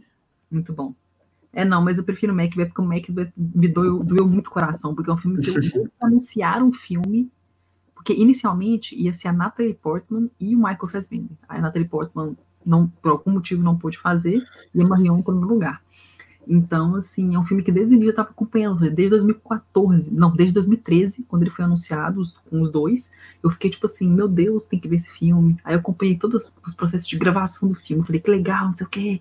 Aí foi em Cannes, aí o filme foi, foi um maior sucesso em Cannes, tapete vermelho, badalado e tudo mais, foi bem recebido. falei, yes. Aí quando o Einstein tinha comprado, eu falei, fudeu. Ele vai fuder com esse filme, porque ele sempre foge com os filmes da Marion. Não deu outro, ele fudeu com o filme. Então, ranço também que ele tá preso hoje. Mas, Mas eu acho engraçado que eu, eu, eu sou igual a Dani, assim, eu começo a acompanhar o filme, é todo, é, é todo um processo, né, Dani? É tão triste quando dá errado. Vocês sabem é, se tá na Netflix? A distribuição dele foi horrorosa, né? Horrorosa. Ele tava na Netflix, mas tiraram ele, sei lá por quê. Ele hum, tá na HBO. Vou procurar ele. Tá na HBO Go. Eu deixei o link aqui, ó. Ó, tô vendo o pessoal comentando aqui do lado. Alexandre falando borracha, para variar. Amigo meu, posso sacanear. Do Velozes Veloz... e Furiosos? É, Velozes e Furiosos é um filme subestimado. Ah, tá. Primeiro que não é subestimado. Pelo contrário, é até superestimado demais. É. E segundo que é uma porcaria, né? Então, o, o, oitavo tem crítica no Pipoqueiro, o Hobbs Shaw também tem crítica no Pipoqueiro. Duas hum. porqueiras, né, que eu não sei por que até hoje que eu assisti, mas tá lá. Já citaram aqui também, o Matheus, eu acho, citou Cinderela Baiana também, eu acho que dispensa, mesmo porque ele está sacaneando, mas dispensa comentários. E o pessoal está falando aqui de, de filme de guerra, e aí logo abaixo alguém perguntou de filme de terror, que geralmente são gêneros que são bem relevados, né? Filmes de terror e filmes de guerra geralmente são dois gêneros que são deixados de lado. E um filme que eu acho que une bem os dois gêneros é Operação Overlord, não sei se vocês conhecem, se vocês viram. É de que ano? Deve ter um ano e meio, dois anos, alguma coisa assim. Ah, eu lembro. Foi lançado. Eu lembro, ele é recente, ele é recente. Ele foi lançado, o nome original é só Overlord, aí em português botaram uma operação na frente.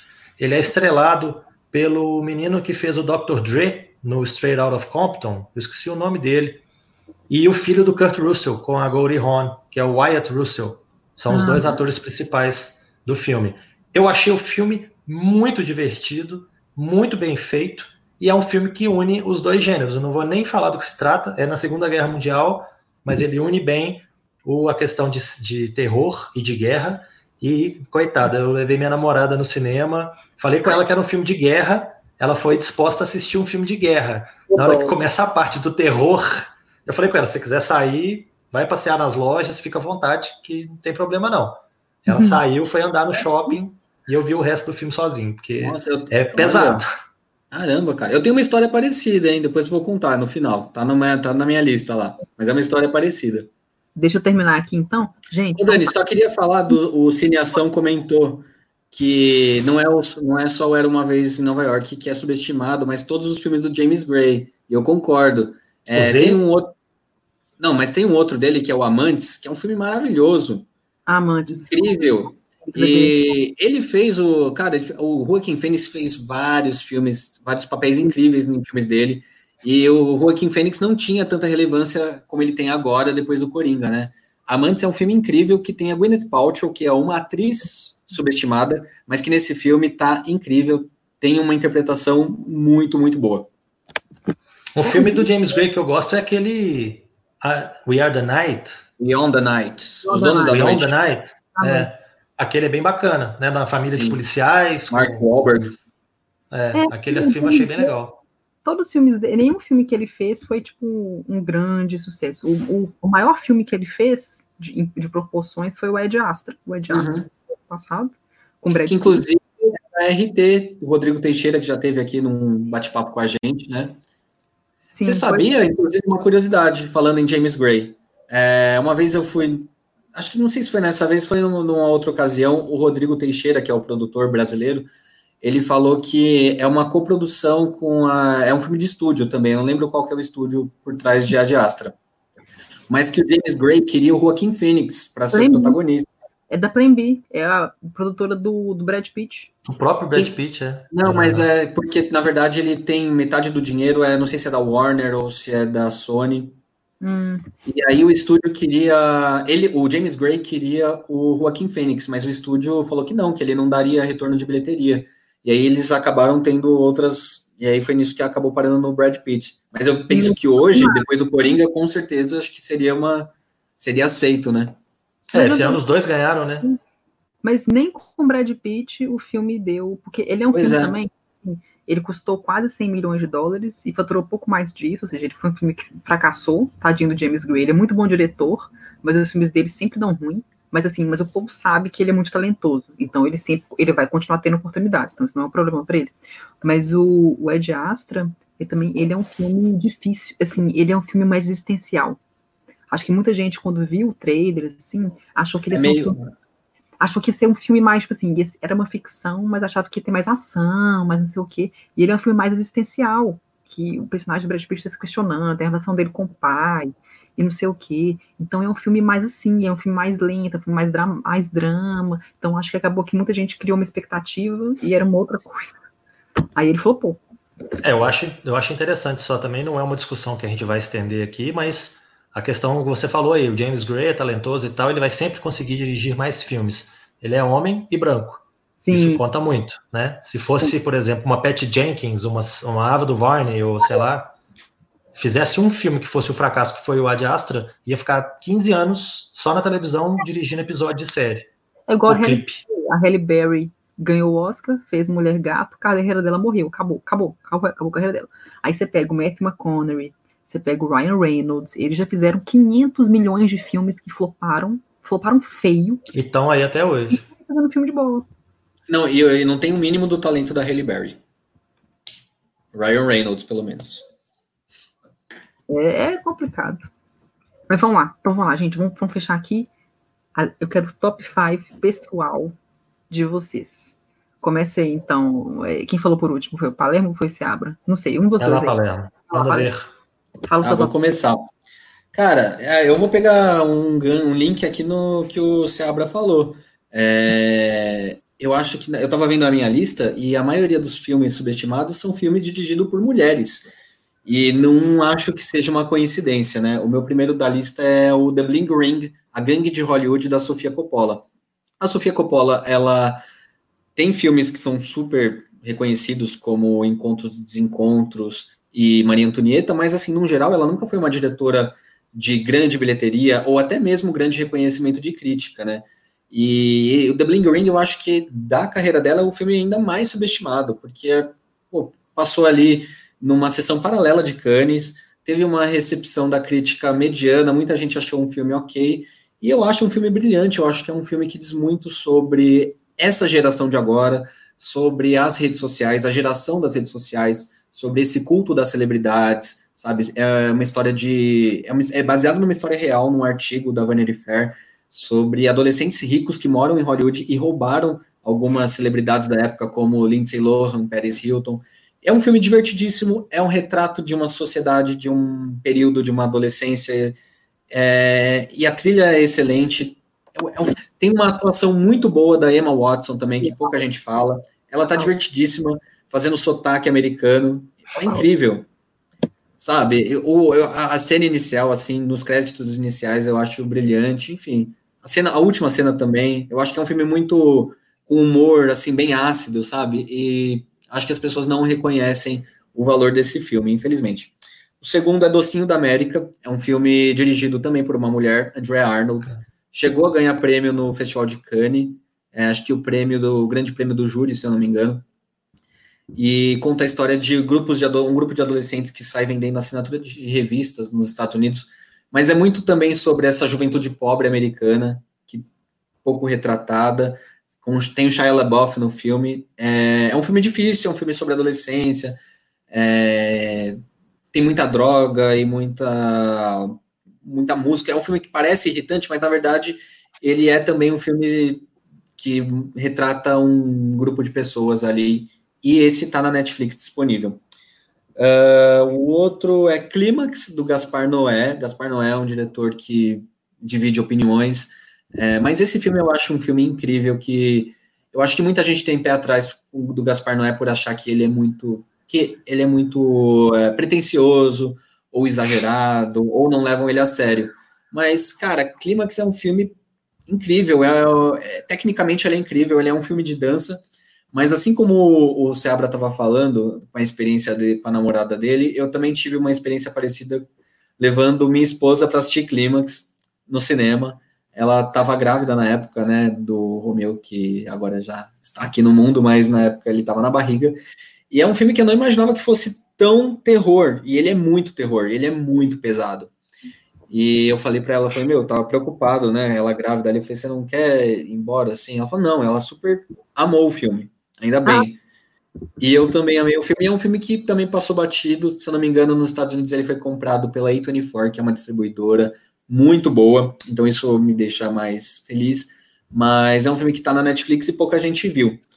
Uh, o outro da minha lista, se eu não me engano, é Personal Shopper, do Olivier Assayas. É um filme que chegou a ser vaiado em Cannes. É, e é um filme que divide opiniões também. Tem a Kristen Stewart, que também é uma atriz subestimada, mas nesse filme, ela, tem, ela como atriz, eu acho que tem papéis realmente que eu não gosto dela como atriz, mas nesse filme eu acho que ela tá muito bem. E eu acho que esse filme é muito bom. E é um terror diferente. É um filme de crime também. E o último, se eu não me engano, aqui da minha lista é Eden, Eden. também de uma diretora francesa, uma diretora, né, mais uma mulher, que é um, para mim é um filme, para mim é um épico que acompanha vários anos e ele fala sobre a cena da música eletrônica na França dos anos 90 e anos 2000. É, para quem não sabe, Daft Punk é um grupo, é, um du, é uma dupla francesa que revolucionou aí a cena, mas junto com eles vieram todos, vários outros DJs que é, criaram um movimento chamado French Touch, que é, um, que é, esse estilo musical do Daft Punk. Então, o filme ele conta todo esse cenário musical francês dessa época e vai acompanhando até os dias de hoje, da ascensão até a queda. A queda, na verdade, é quando o, o gênero se populariza, mas ao mesmo tempo ele perde a essência, o que acontece com vários outros gêneros musicais. E o filme é baseado na história do próprio irmão da diretora. Ele foi um desses é, DJs franceses amigos do Daft Punk. Cara, ah, eu, eu, eu, inimigo não, né? Inimigo não levaria porque eles, sabe, é um filmaço. O cineasta, é pra quem tá ouvindo, né, não tá assistindo a transmissão, ele, o cineasta mandou aqui, eu não levaria nem meu inimigo para assistir um filme do Gaspar Noé. Hoje. Gente, percam o preconceito com o Gaspar Noé. E é isso, acho que minha lista tá completa. Muito, muito bem. Vai lá, se abra. Manda sua lista aí. Bom, eu selecionei alguns aqui que eu acho que são bem interessantes e a gente estava até discutindo isso, eu e a Dani outro dia, né, quando eu passei para ela a lista dos filmes porque fica às vezes um conceito um pouco subjetivo para ser discutido do que, que é um filme subestimado.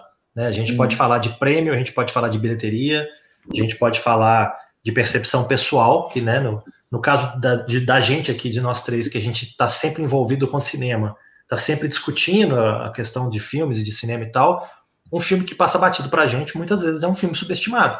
Porque se a gente está envolvido no negócio e a gente nem ouve falar do filme, é porque não falaram muito do filme, né? Agora, às vezes para o grande público um determinado filme chamou atenção, mas o filme não foi muito comentado, aí para aquela pessoa ele não é subestimado, mas para outras é. Então, tem toda essa questão aí por trás. Mas fugindo um pouquinho disso aí, então vamos lá. Comecei a lista aqui em 2011 com um filme chamado Warrior, Guerreiro, que é um filme muito bacana sobre luta. Né? É um filme que eu não esperaria gostar de jeito nenhum. É um filme sobre MMA, sobre o pessoal enfiando a porrada um no outro. E é um filme com Tom Hardy, com Joe Edgerton. Foram dos primeiros papéis, não foi o primeiro de nenhum dos dois, mas foi um dos primeiros papéis dos dois que eu vi, os dois, pelo menos. E eu acho que eu, eu me lembro de ter visto o Tom Hardy antes no, no Espião que Sabia Demais. E a Origem. E a Origem, o Bronson. Ele teve alguns poucos papéis, mas no Warrior ele me chamou muita atenção. O Joe Edgerton, eu tinha visto ele no Reino Animal, acho que devia ter mais algum outro, mas também os dois juntos ali, e os dois são irmãos, o pai deles é o Nick Note, então é um trio muito forte, é um trio muito bacana, muito bem fechadinho ali, e é um filme que tem várias questões familiares para serem resolvidas, é um, um, outro Gavin, né? Agora mesmo a gente falou do Gavin Hood. Esse é o Gavin O'Connor, que é o diretor, que aí sim ele tem algumas coisas legais. Ele tem aquele filme Contador, do Ben Affleck, que passou batido, batido também, mas que eu acho divertido. Então, é o, é o, é o grande filme de super-herói do Ben Affleck, né? Que era para ter sido. E ele fez sucesso de bilheteria até. Ele, pois é, então. Que, eu acho que vai ter. Sei lá quando. Que bom. Que eu, eu achei ele bem divertido. É, então, fica aí a recomendação do. O Warrior, se eu não me engano, ele tá no Amazon Prime. Eu não tenho certeza, não. É bom dar uma. Consegui, eu vou conferir. É bom dar uma conferida, mas... Você, Abra, você que é da, da música, tem uma música muito bonita nesse filme, eu não tô lembrando. Ah, bicho. O filme é de 2011, eu vi, eu vi ele em 2011. Então, assim, ele ficou na, na memória, me marcou, mas eu não vou saber entrar em detalhes, não. A música realmente. Até é bom eu saber, porque, né, planejando as novas edições do programa do Pipoqueiro, as chances dela entrar são grandes. Vou lembrar disso. Outro filme de 2011 que eu acho que assim passou direto. Eu vi muita gente criticando, talvez até subestimado não seja tanto o, a questão aqui, mas meteram pau nele e eu gosto bastante, tanto que ele não, eu acho até que ele não foi subestimado assim não, porque ele acabou ganhando uma série depois, seguindo ali a mesma linha do filme, que é o Sem Limites, Limitless, estrelado pelo Bradley Cooper, que é basicamente um, sobre um cara aí qualquer, um Zé Mané qualquer, sem era nem beira, sem, sem futuro, sem profissão, sem nada, que está ali procurando o seu lugar na vida, quando ele descobre que tem um cara que toma uma pílula e a pílula meio que desbloqueia algumas regiões do cérebro e faz com que ele pense mais, simplesmente. Então ele fica um cara mais inteligente, mais evoluído, mais esperto. Não é, não é bem um superpoder nem nada, ele simplesmente consegue ver coisas que as pessoas normais não veem. E isso faz com que ele vá crescendo na vida, vá galgando posições ali, e aí ele começa a se envolver com um cara ricão lá para poder financiar ele, que é o Robert De Niro, que é o, né, um grande nome aí no elenco. Então eu acho que o Sem Limites é um filme que merece mais gente vendo ele. Eu não, não acho que tanta gente viu. Vocês viram? Ele, eu, vi, eu vi no cinema. Ele, ele, fez, ele foi bem de bilheteria. Eu estava olhando aqui no Box Office Mojo. Ele custou 27 milhões de dólares e faturou 160 milhões de dólares. Então foi um filme que deu um lucrinho. Ele teve uma recepção ok da crítica. Ele não foi massacrado, ele teve uma recepção bem sólida. Mas é um filme que. Mas eu acho que pode, pode talvez seja um filme que fez um sucesso na, no, quando foi lançado, um sucesso modesto, e sumiu. É. Dani, tem uma pergunta aqui do Anderson, que acho que cabe a gente responder, porque a gente até cogitou trazer esse filme aqui hoje. Ah, tá. Deixa só o Marcelo terminar o, tá, o dele.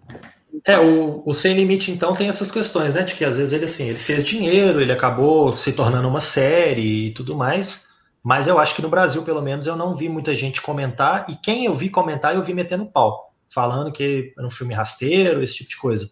Então eu acho que é um filme que merece um pouquinho mais de atenção. É, mais para frente, a gente tem em 2014, o ano mais violento, a Most Violent Year, que é um filme do diretor J.C. Chandor, que já tinha feito Margin Call, que também é um filmaço sobre o mercado econômico, que é um assunto difícil, mas é um filme bom e é tranquilo de entender. Eu acho um filme com um elenco fantástico, e é uma coisa que todo filme do J.C. Chandor ele tem, é um elenco fantástico. Todos os filmes que ele fez, e no, no ano mais violento, ele tem o Oscar Isaac e a Jessica Chastain, além de outros nomes, tem o Albert Brooks, tem o David Oyeolo, tem um bocado de gente bacana, mas o casal principal é um casal bem shakespeariano, é um casal bem Macbeth, né? Que a, a Jessica Chastain é a esposa que fica ali manipulando e tal, e o, Oscar Isaac é o cara que vai na frente tomando as decisões, ouvindo a esposa, mas tomando as próprias decisões. E ele é basicamente um cara que, que tem um comércio, que ele tem um, negócio, né? No, não um comércio, um negócio, questão de, de entregas, de transporte, e para ele seria muito mais fácil ele se render à família da esposa, que é ligada a criminosos, à máfia, para ele poder defender o negócio dele, porque o ano, né, o ano mais violento do título, 1981 em Nova York, foi um ano de muito sequestro, de muito roubo, de muito assassinato, e os crimes estavam atrapalhando, né, além de causar vários problemas, estavam atrapalhando os negócios do Oscar Isaac. Então é um filme sobre esses conflitos, né? Até que ponto ele vai se manter um cara íntegro e a partir de que ponto ele deveria chutar o balde e falar, tá bom, vou fazer o que está todo mundo fazendo, vou entrar para o crime. Eu acho que é uma, é uma discussão bem interessante, atuações fantásticas, a, a ambientação do ano de 81 é uma coisa assim bem bem forte, a fotografia maravilhosa. Cara, urbana. eu ia falar isso, eu acho a fotografia desse filme linda. Realmente, ele é um filme é assim, do tem... Bradford Young, que aliás é um diretor de fotografia negro, que é uma coisa rara, né, no mercado. Só esse adendo aí, pequeno. E para quem não sabe, o filme tem na Netflix, tá? Fácil de ver, corra atrás. Na Netflix. 2016, a gente teve aí o Rua Cloverfield 10, que é um filme que fez, né, a Dani até me, me esclareceu, ele fez sucesso fora, fez um, um dinheiro bom fora, é um filme que foi, ele foi encaixado numa franquia, né? Porque já existia o filme do monstro, né? Cloverfield, o monstro, que era aquele filme do, da, da câmera na mão e tal, aquele filme tremido, que fez muito sucesso, fez muita bilheteria. E aí esse filme, eu acho até que a questão dele ter sido subestimado é, é um pouco culpa dele também, da natureza dele, porque a, a campanha de marketing foi feita muito escondida, muito pequena, para não entregar o filme. Então, essa, essa questão de, de se chamar Rua Cloverfield 10 e ter essa ligação com o filme do monstro é uma coisa muito tênue, mas é uma coisa que chama atenção. Então, eles fizeram, acabaram fazendo uma campanha de marketing muito discreta e o filme passou batido. Pelo menos no Brasil, eu não vi muita gente comentando. No Box Office Mojo tem lá, né? É, mais de 70% da, da renda dele foi gerada nos Estados Unidos e 30% foi no restante no resto do mundo. Do mundo. O filme é. foi mais um sucesso doméstico lá nos Estados Unidos.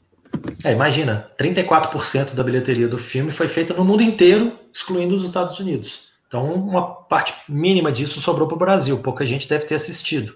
Sim. Então, eu concordo com o Márcio aí, é bem melhor do que o primeiro filme, que é o filme do monstro, e é bem melhor também do que o Paradoxo Cloverfield, que veio depois, que é uma produção original da Netflix, que eu não gostei nem um pouco também. Que ele já destoa totalmente para ficção científica. Então, o Rua Cloverfield 10 tem atuações muito boas. A gente tem aí na à frente do elenco o John Goodman fazendo um papel muito bacana. A menina, se eu não me engano, é Mary Elizabeth Winstead. Maravilhosa. É, Amamos. Muito boa também de serviço. O, tem um carinha junto também, no, preso lá com eles no, no porão, que é o John Gallagher Jr. Ele é, é o cara que fez Modern Love, que é aquela série da Amazon Prime que é bem legal. E tem um momento muito legal, né? O Palermo agora mesmo lembrou de uma música do outro filme, o Who Cloverfield 10, tem I Think We're Alone Now, que é fantástica, muito legal, do Tommy James and the Shondells, que é uma música que eu gosto bastante. Então, e é um filme, como eu falei agora mesmo, é um filme tenso. Então, para mim, é um dos filmes que vale a pena ver. E para fechar minha lista aqui, o quinto filme chama-se Procurando. É um filme com John Cho, que ele é um viúvo que tem uma filha, então os dois são bem grudados um no outro, eles só têm um ao outro.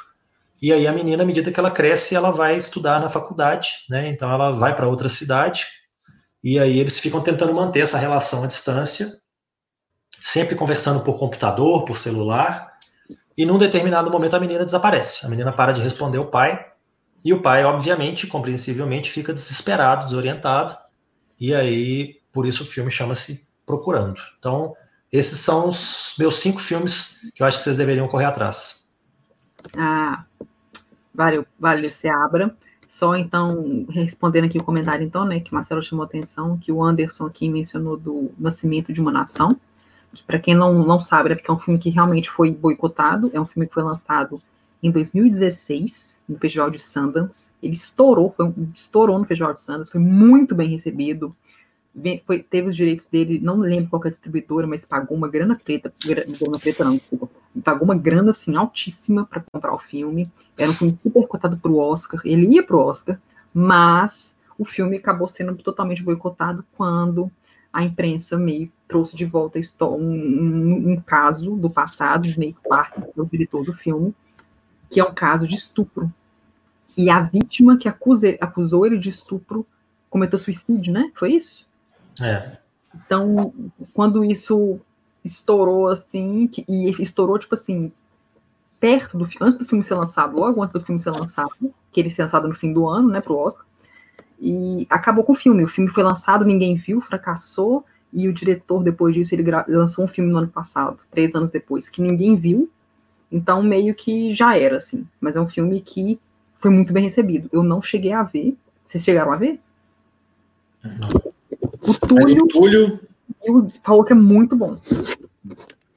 É, a questão toda que a gente estava discutindo é que não se trata de um filme subestimado, se trata de um filme boicotado. Eu acho que é bem diferente, porque o filme, como a Dani falou, o filme chamou atenção, tanto chamou atenção que, assim, normalmente quando você tem uma pessoa fazendo coisa errada, ela tem que chamar o mínimo de atenção para ela possível para a coisa errada que ela fez não aparecer. E no caso, como o diretor teve esse sucesso todo, o crime que ele cometeu no passado, que tinha meio que passado batido, apareceu.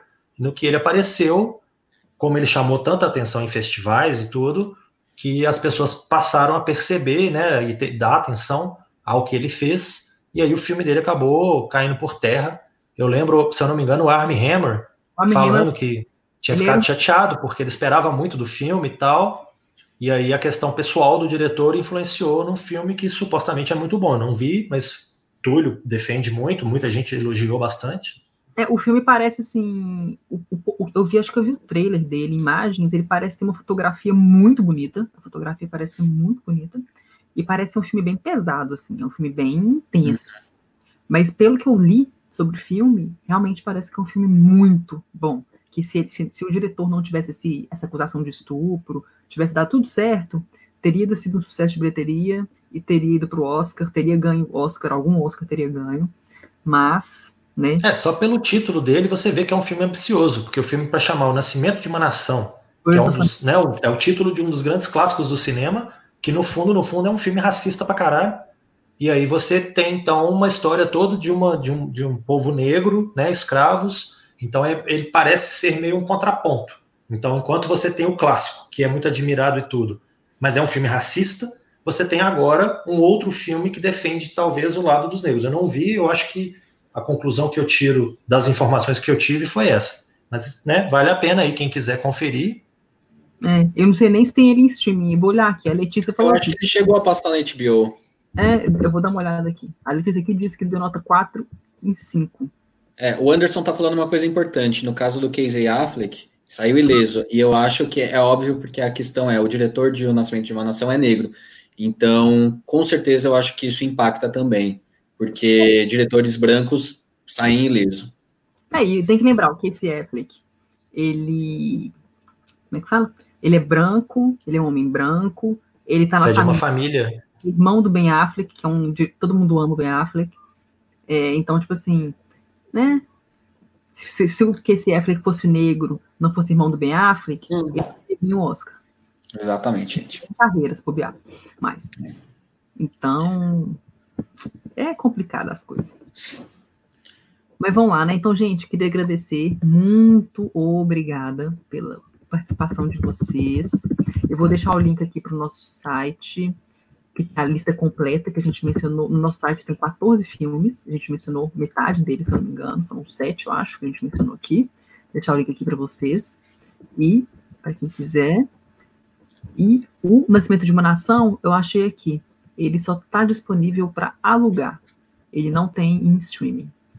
Então, se alguém quiser alugar no YouTube, no Google Play, na, na Apple, aí vocês podem assistir ao filme.